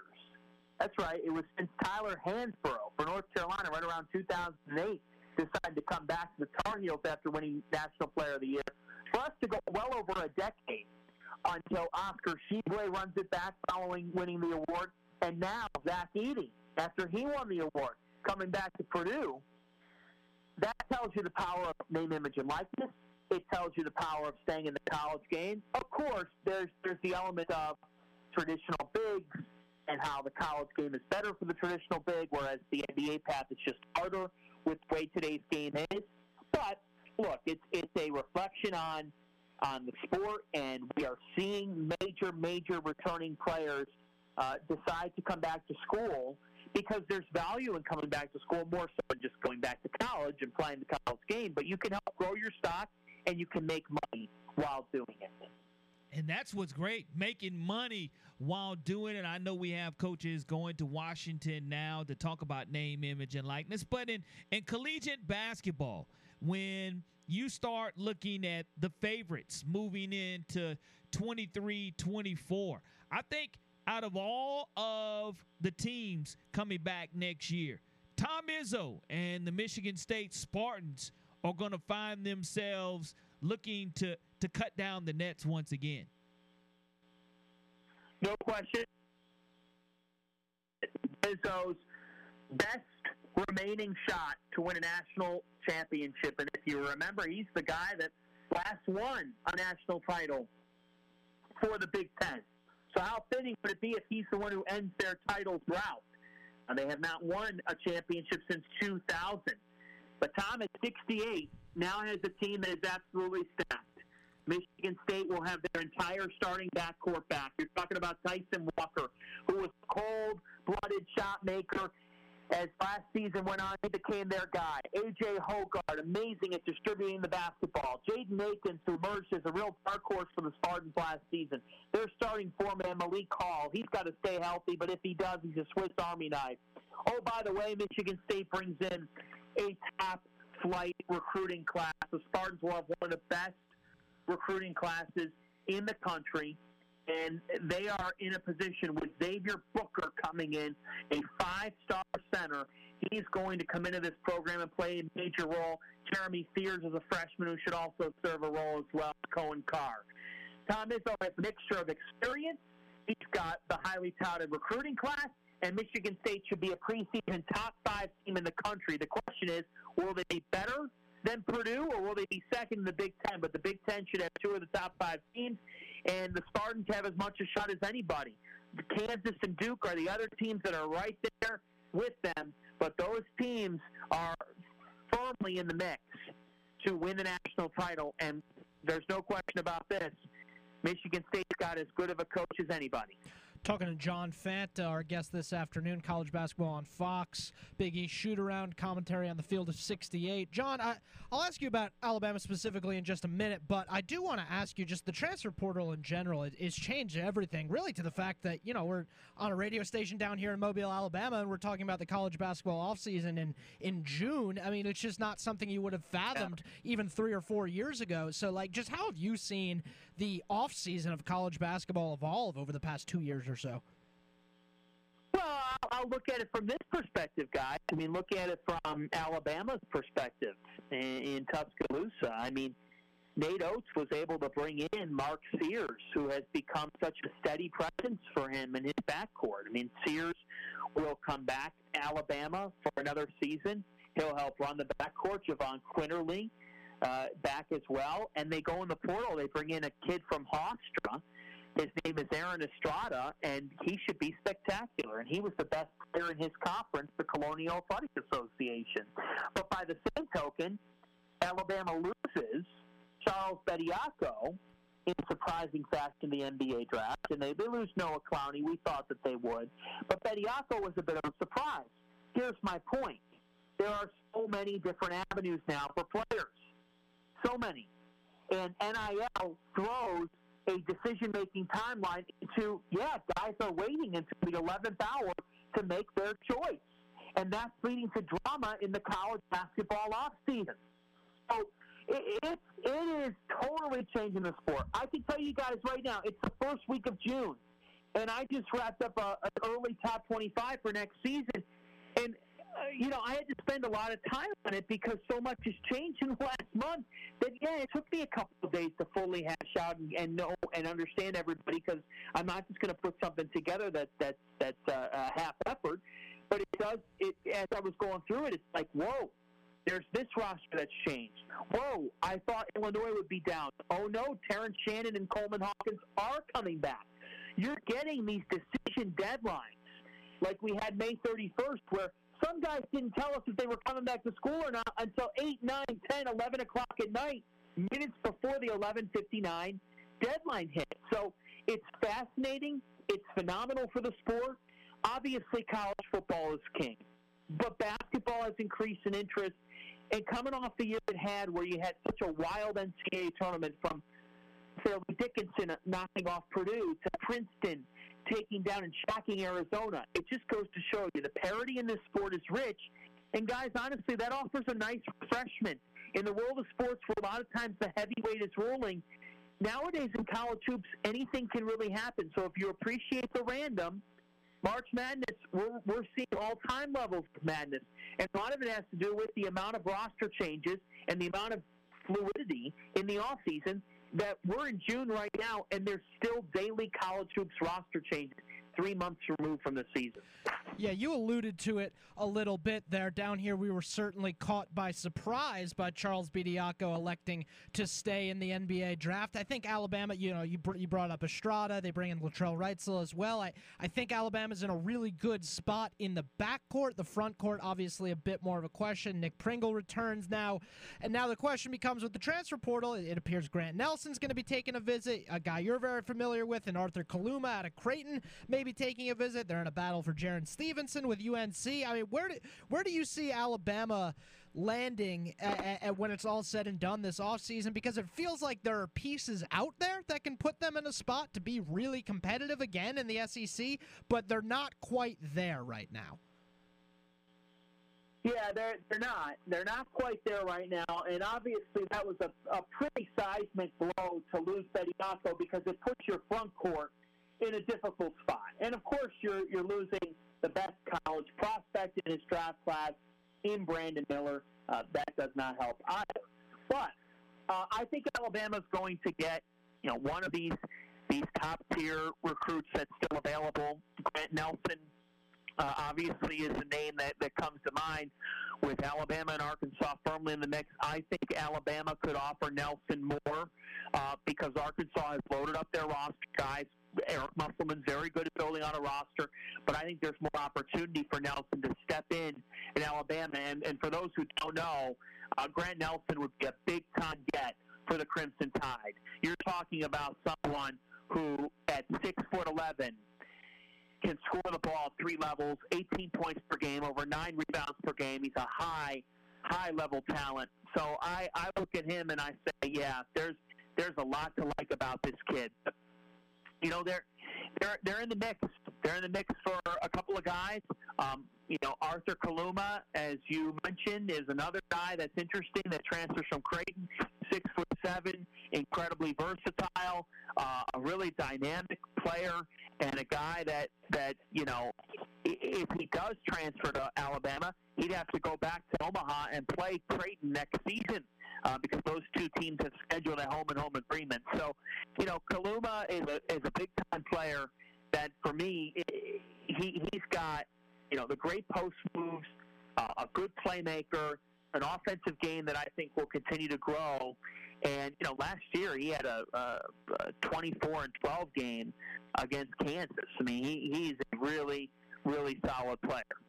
John Fanta covers college basketball on Fox as a broadcaster and reporter, and of course, is the host of Big Shoot Around. And you mentioned the love and the love that you have when basketball becomes Cinderellas make themselves known at the big dance. Of course, Auburn has found consistency with Bruce Pearl, making it to the Final Four for the first time in school history in 2019. And here it is. We're getting ready to turn the page. When the tournament starts again, it'll be 2024. But with everything that Auburn's bringing back, and the addition of Holloway, the point guard, McDonald's All American point guard.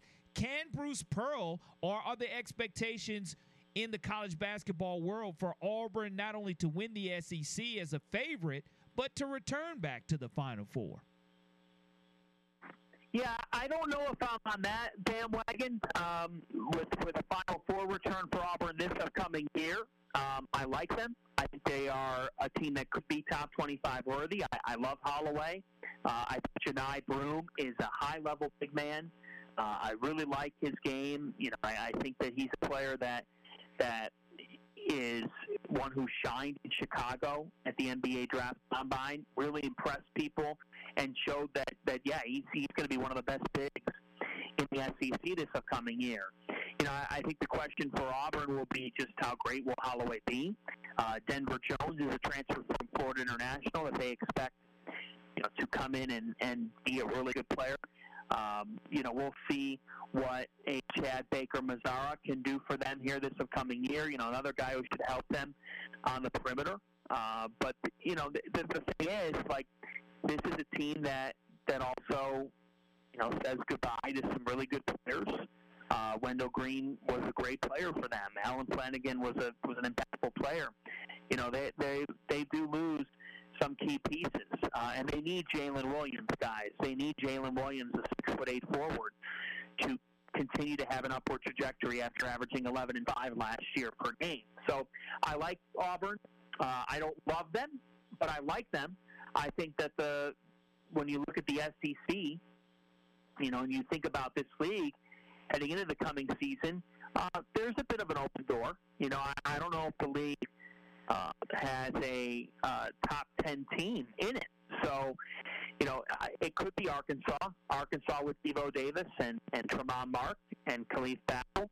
They could be a top 10 team. You know, I, I actually have them in, in a preseason top 10 situation in my Fox Sports poll. I love Texas A&M. You know, they bring back four or five starters. Pete Taylor the fourth is a high-level guard. Uh, but no, Auburn could be a top four team in the SEC, no doubt about that.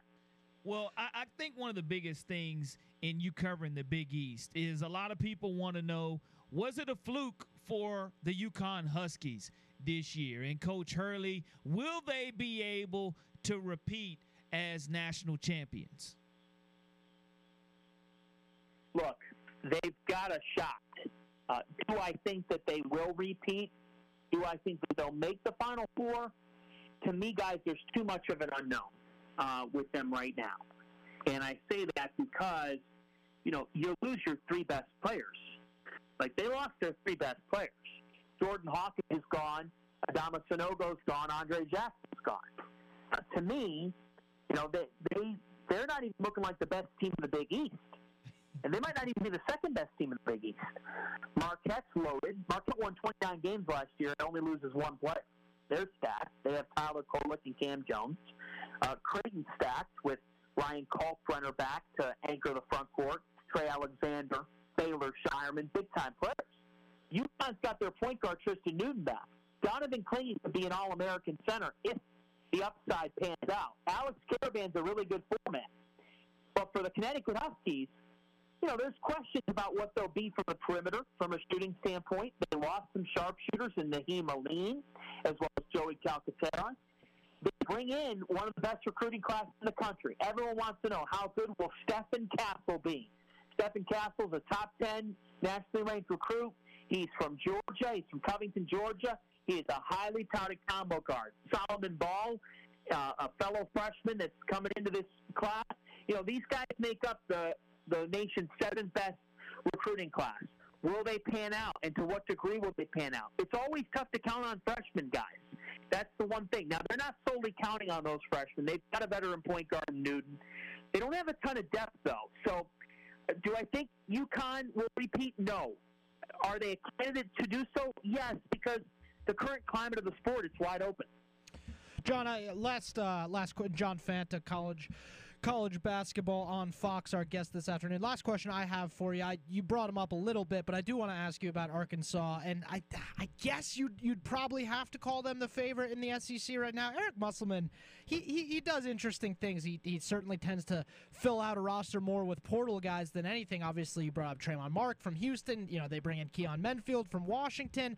I don't know. It feels like this Arkansas team this past year was a team that had a ton of talent, and it just never really came together until they're able to defeat Kansas in the second round. And is it going to be more of the same for Arkansas? Is Musselman going to kind of change up how he could? Like, how did he? It feels like he's kind of taken the same approach after really it didn't work for the whole regular season.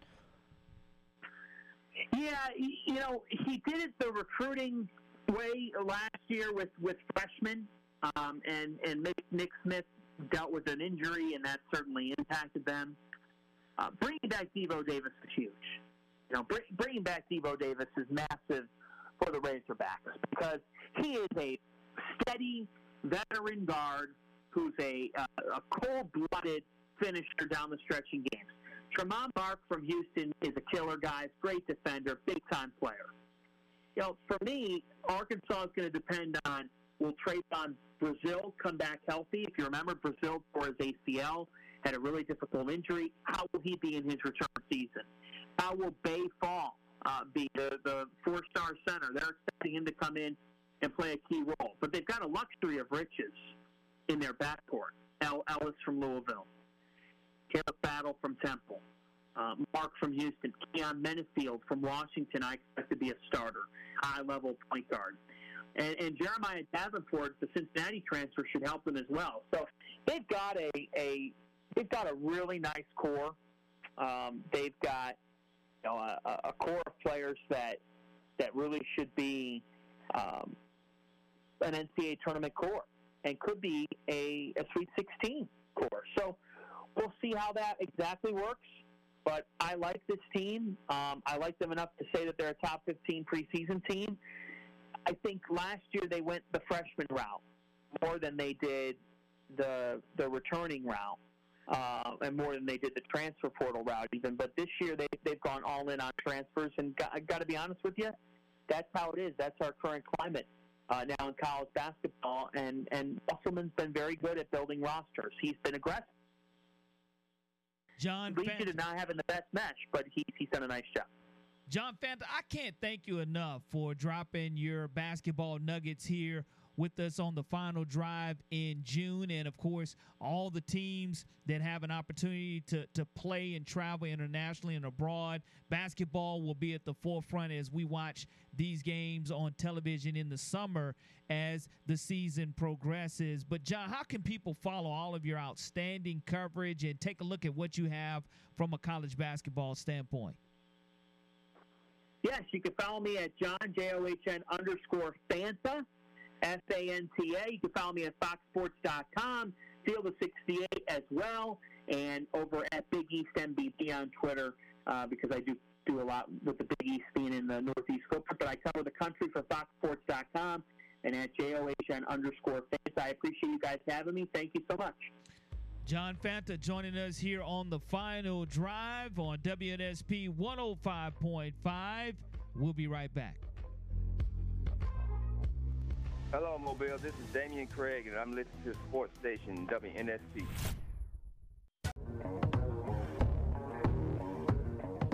The final drive on WNSP 105.5. And of course, as the NBA Finals heats up, literally down in Miami, getting ready Aw. for game number three. you, you also have the NBA draft that's right around the corner. And I know that there, there's definitely been a lot of talk as to where whether there, there's no doubt that Wembanyama i- is going to go number one. The Spurs, you can go ahead and print up those jerseys right now. And the question is, who's going to go number two?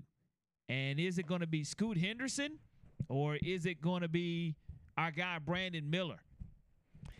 Well, reports today. Who who is it? Kevin O'Connor, if I'm not mistaken.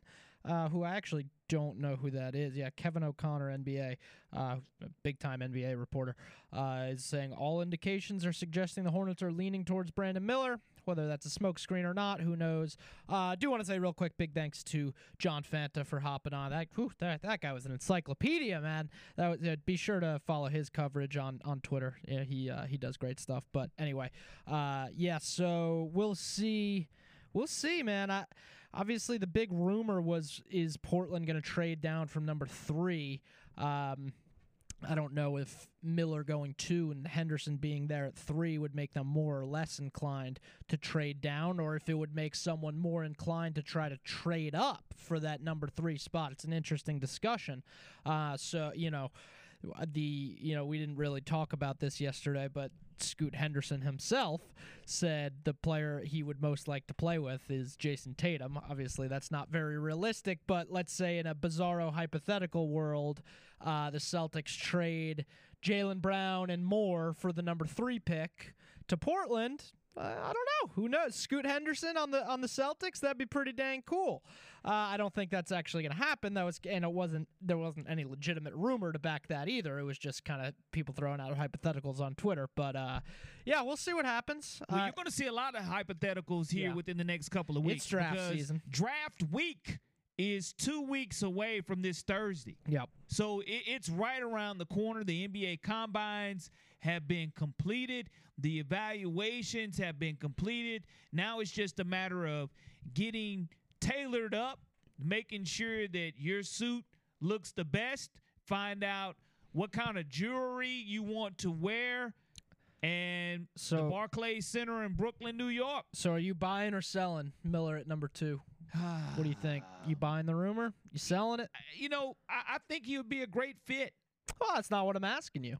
at two. Well, that's not what I'm asking you. He, uh, he's a great fit at two. I, I, I, I'm not disagreeing. I'm asking you if it's going to happen or not. He's a great fit at two. so if he's a great Master fit at of deflection, I mean, what Corey else do you want me to say besides he's a great fit at two? I want you to tell me is it going to happen or not? to Charlotte, Yeah. Brandon Miller to Charlotte. Are you believing- great fit at two. Who's picking two, Are, Mike? are you believing the reports Mike, that Brandon Miller number two? Charlotte is okay, picking number did two? I not just say he's a great fit at two?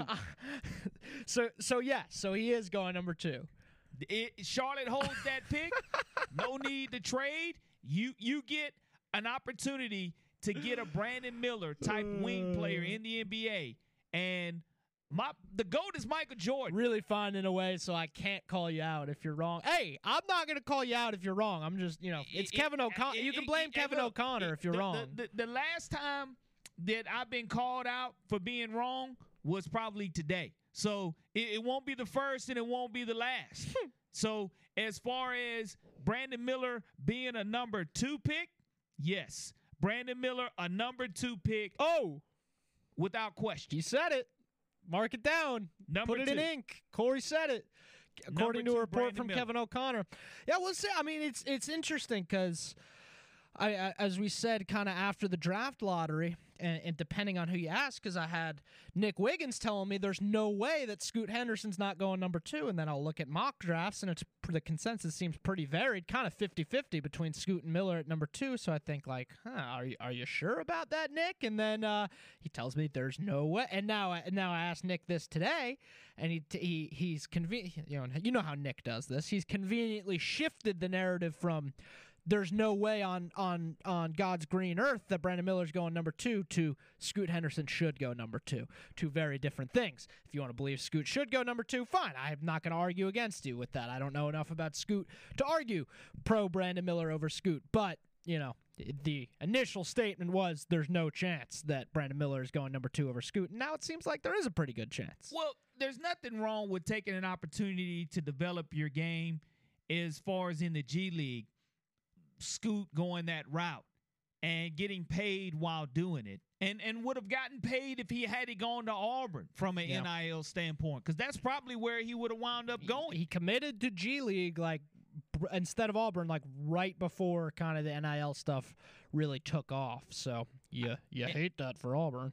and, and with that being said, I, I just know what Brandon Miller showed you, and you get a once in a, a, a lifetime opportunity to to roll the dice on someone at number one, like Wembanyama, and I'm all for the Spurs. It's a no brainer with with the Spurs at one at two. The Bobcats, or excuse me, the Hornets hold that The pick Bobcats. they hold that pick and and Charlotte holds that pick for a reason. Now you can try to get value for it, but no, I, I say you go with what's available. Brandon Miller is that type of player. He's that dude, and I think he'll be ready to respond as a rookie. The final drive will be right back here on WNSP 105.5. Hey, this is Julian Zeus McClurkin with the world famous Harlem Globetrotters, and my favorite station is WNSP Sports Radio 105.5 FM. You know, the whole idea is, you know, we, we, we want to provide information based on our experience so that maybe people that are involved in Congress, House, Senate, both, you know, sort of have an idea um, of, you know, what the issues really are and how it can impact and affect college football in the future. Uh, I think we're all for players. Uh, I, I think we're all, you know, want players to have the opportunity to be able to earn things. I think how does it impact competitive balance based on you know the guardrails that we have you know right now? I don't think this system you know works very well from a competitive balance standpoint. So we need to try to figure some kind of way where players have the opportunity to use their name, image, and likeness to make money. Nobody's trying to take that away from them, but do it in a way where it doesn't create a competitive imbalance. Competitive balance is the key word in collegiate athletics. And if you're asking UAB's head coach, Trent Dilfer, he'll let you know there is no balance. There is no competitive balance because earlier this week or late last week, Trent Dilfer talked about Alabama and Georgia and the big boys being able to go ahead and just buy their players. And there being a competitive balance, what Coach Saban talked about guardrails. There were no guardrails when NIL was established. That is the problem. And going before legislators and asking them to try to change the rules within the states. I think that's going to be absolutely tough to do and competitive balance. That's an interesting way to look at collegiate athletics, Yeah, I'm glad- especially with NIL. I'm glad you brought up the uh, Trent Dilfer quote. I'm reading the quote right now. It's really interesting. I'll, I'll read it to you.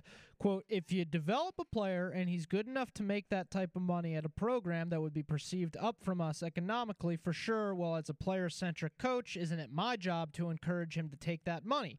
If he doesn't, it hurts his chances of making generational wealth at the next level, and there lies the kicker. So, yeah, I mean, it's almost like the crux of the issue there. I mean, the rich get richer, and, and a program like UAB, who is not a program to sniff your nose at by any means, but when comparing it to the SEC, obviously it, it just it, there's no comparison. Uh, so it, it, it's uh, it's a dilemma for sure.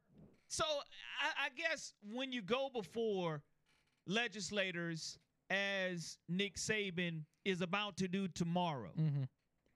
the the question that he poses to them, whether they like athletics, whether they like college football or not, you don't see college baseball or college swimming or college golf coaches going before Congress and asking this. It, it's it's the king. It's college football, and, and you have to have the faces that are part of a billion dollar business, such as the SEC.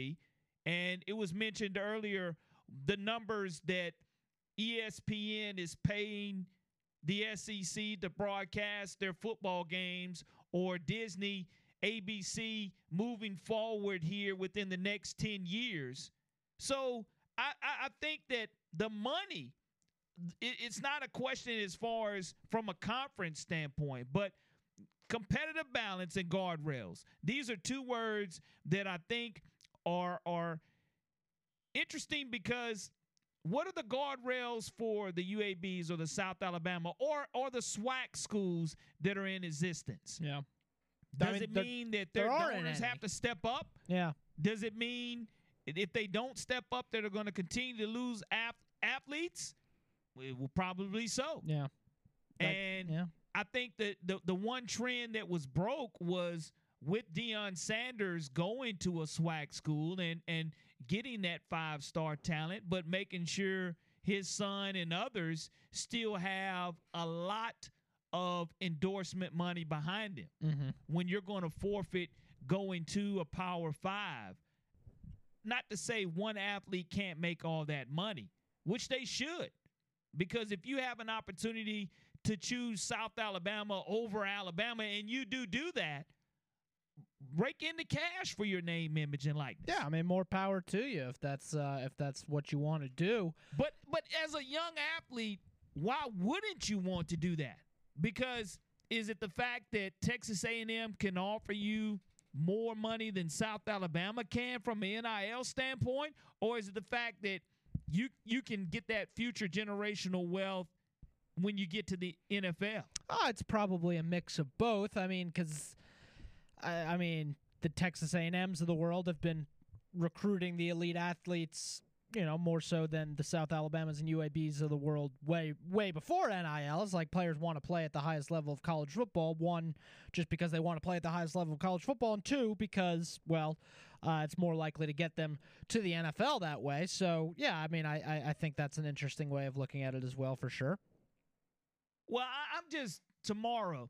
I can't wait to hear the clips and the audio, and and I'm hoping, of course, Nick Saban being the face of collegiate athletics, really, because anytime you have the goat, It's probably not a role he ever envisioned himself having to go speak to did. Congress. Eh, but I think it's one that he's going to embrace. Oh, yeah.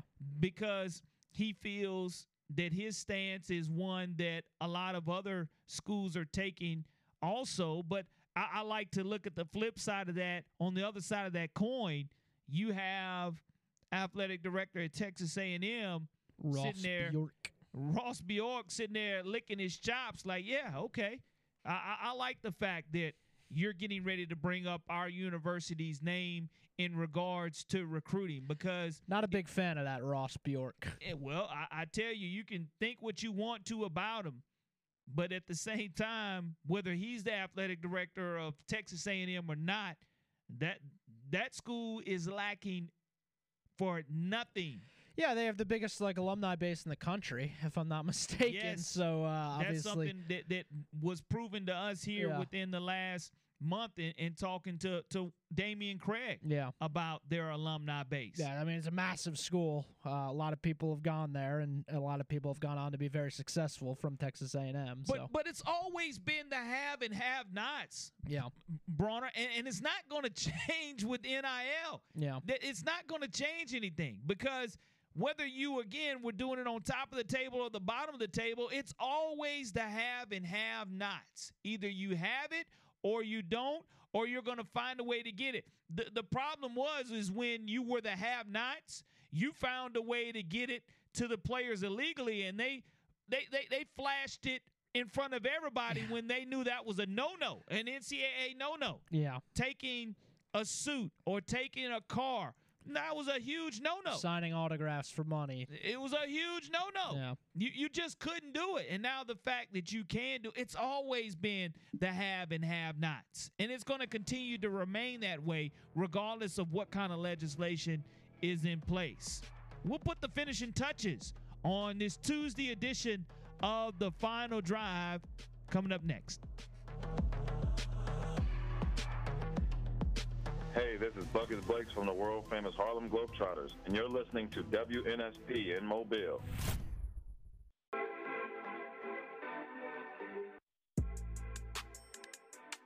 The final segment of the final drive here on WNSP 105.5. And we started a new segment here at the end of the show. What day is it? It's always, there's a national day for something every single day, 365 on the calendar. And of course, most do remember today being D Day, 75 years. Uh, and, and that's fresh on a lot of people's minds. And June 6th will, will never be forgotten by this country for sure. And that's one of the biggest dates as far as June 6th is concerned. But also, Michael Bronner, you know, it gets pretty sunny here in the South. Where Today is where are you going with this one? National Eyewear Day. Different shapes and sizes of, of those specs, man. Some good Ray Bans. Are you wearing the the shades out in Mobile, Alabama, sun? Yeah, I need to get a new pair. Uh, but yeah, I mean, you, I, you know what's funny? I try to really only wear sunglasses when I drive. Like if I'm playing golf, I, I try to, you know, I think I think it's uh maybe maybe it's bad for you to not wear sunglasses. Leaves you squinting more. Maybe maybe I'll get wrinkles in my eyes if if I don't get a new pair of sunglasses. But I need to get a new pair of sunglasses so I can. See, I participate just in reminded you, National Eyewear Eyewear Day. Yeah, Of course. noted. Also, let me ask you this. You got a discount on sunglasses for that? I, I'll find you one for sure. I, I have one for you, Bronner. Mm. National Yo-Yo Day. have you ever been able to yo-yo? That's one of those things generationally to where I know there's a lot of people growing up, probably 40s, 50s, and 60s. If you got a yo-yo in your stocking, or you went to Toys R Us, you wanted that yo-yo especially the yo-yo that would light up as it goes up and down. National Yo-Yo Day on June 6th. Yeah, uh, not well, but I've played with a yo-yo before. Uh, you know, I, I certainly not something I'm skilled at, but uh, National Yo-Yo Day. I got one for you over right, here. let's Pro- go with it. one of the more odd ones I've seen. National Applesauce Cake Day. Come on, come Yeah, on, Bronner. You've never had that that applesauce cake? No, it sounds like something I'd like too. Is that like a Southern thing? What what what is Brother, that? I'm not even gonna lie to you.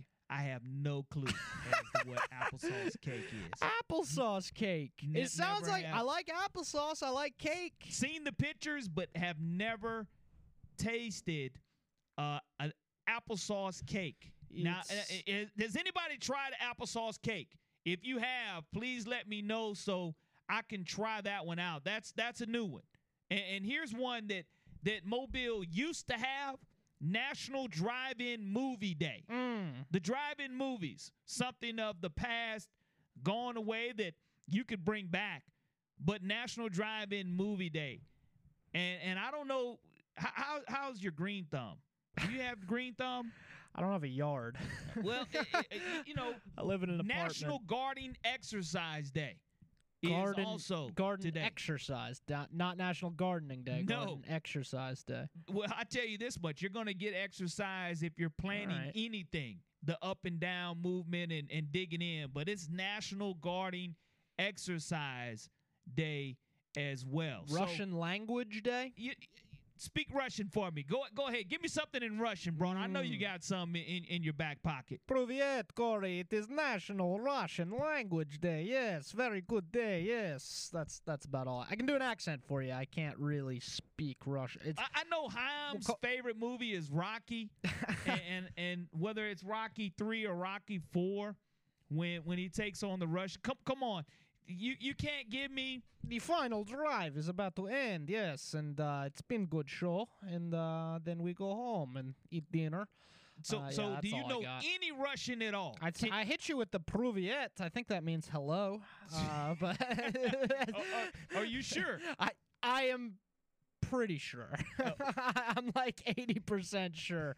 Uh, maybe someone who's Russian can can weigh in on that one. But uh, yeah, I think I think I got that one right. I'm pretty sure. 80%. I think that's what that means. Russian language day though, June 6th.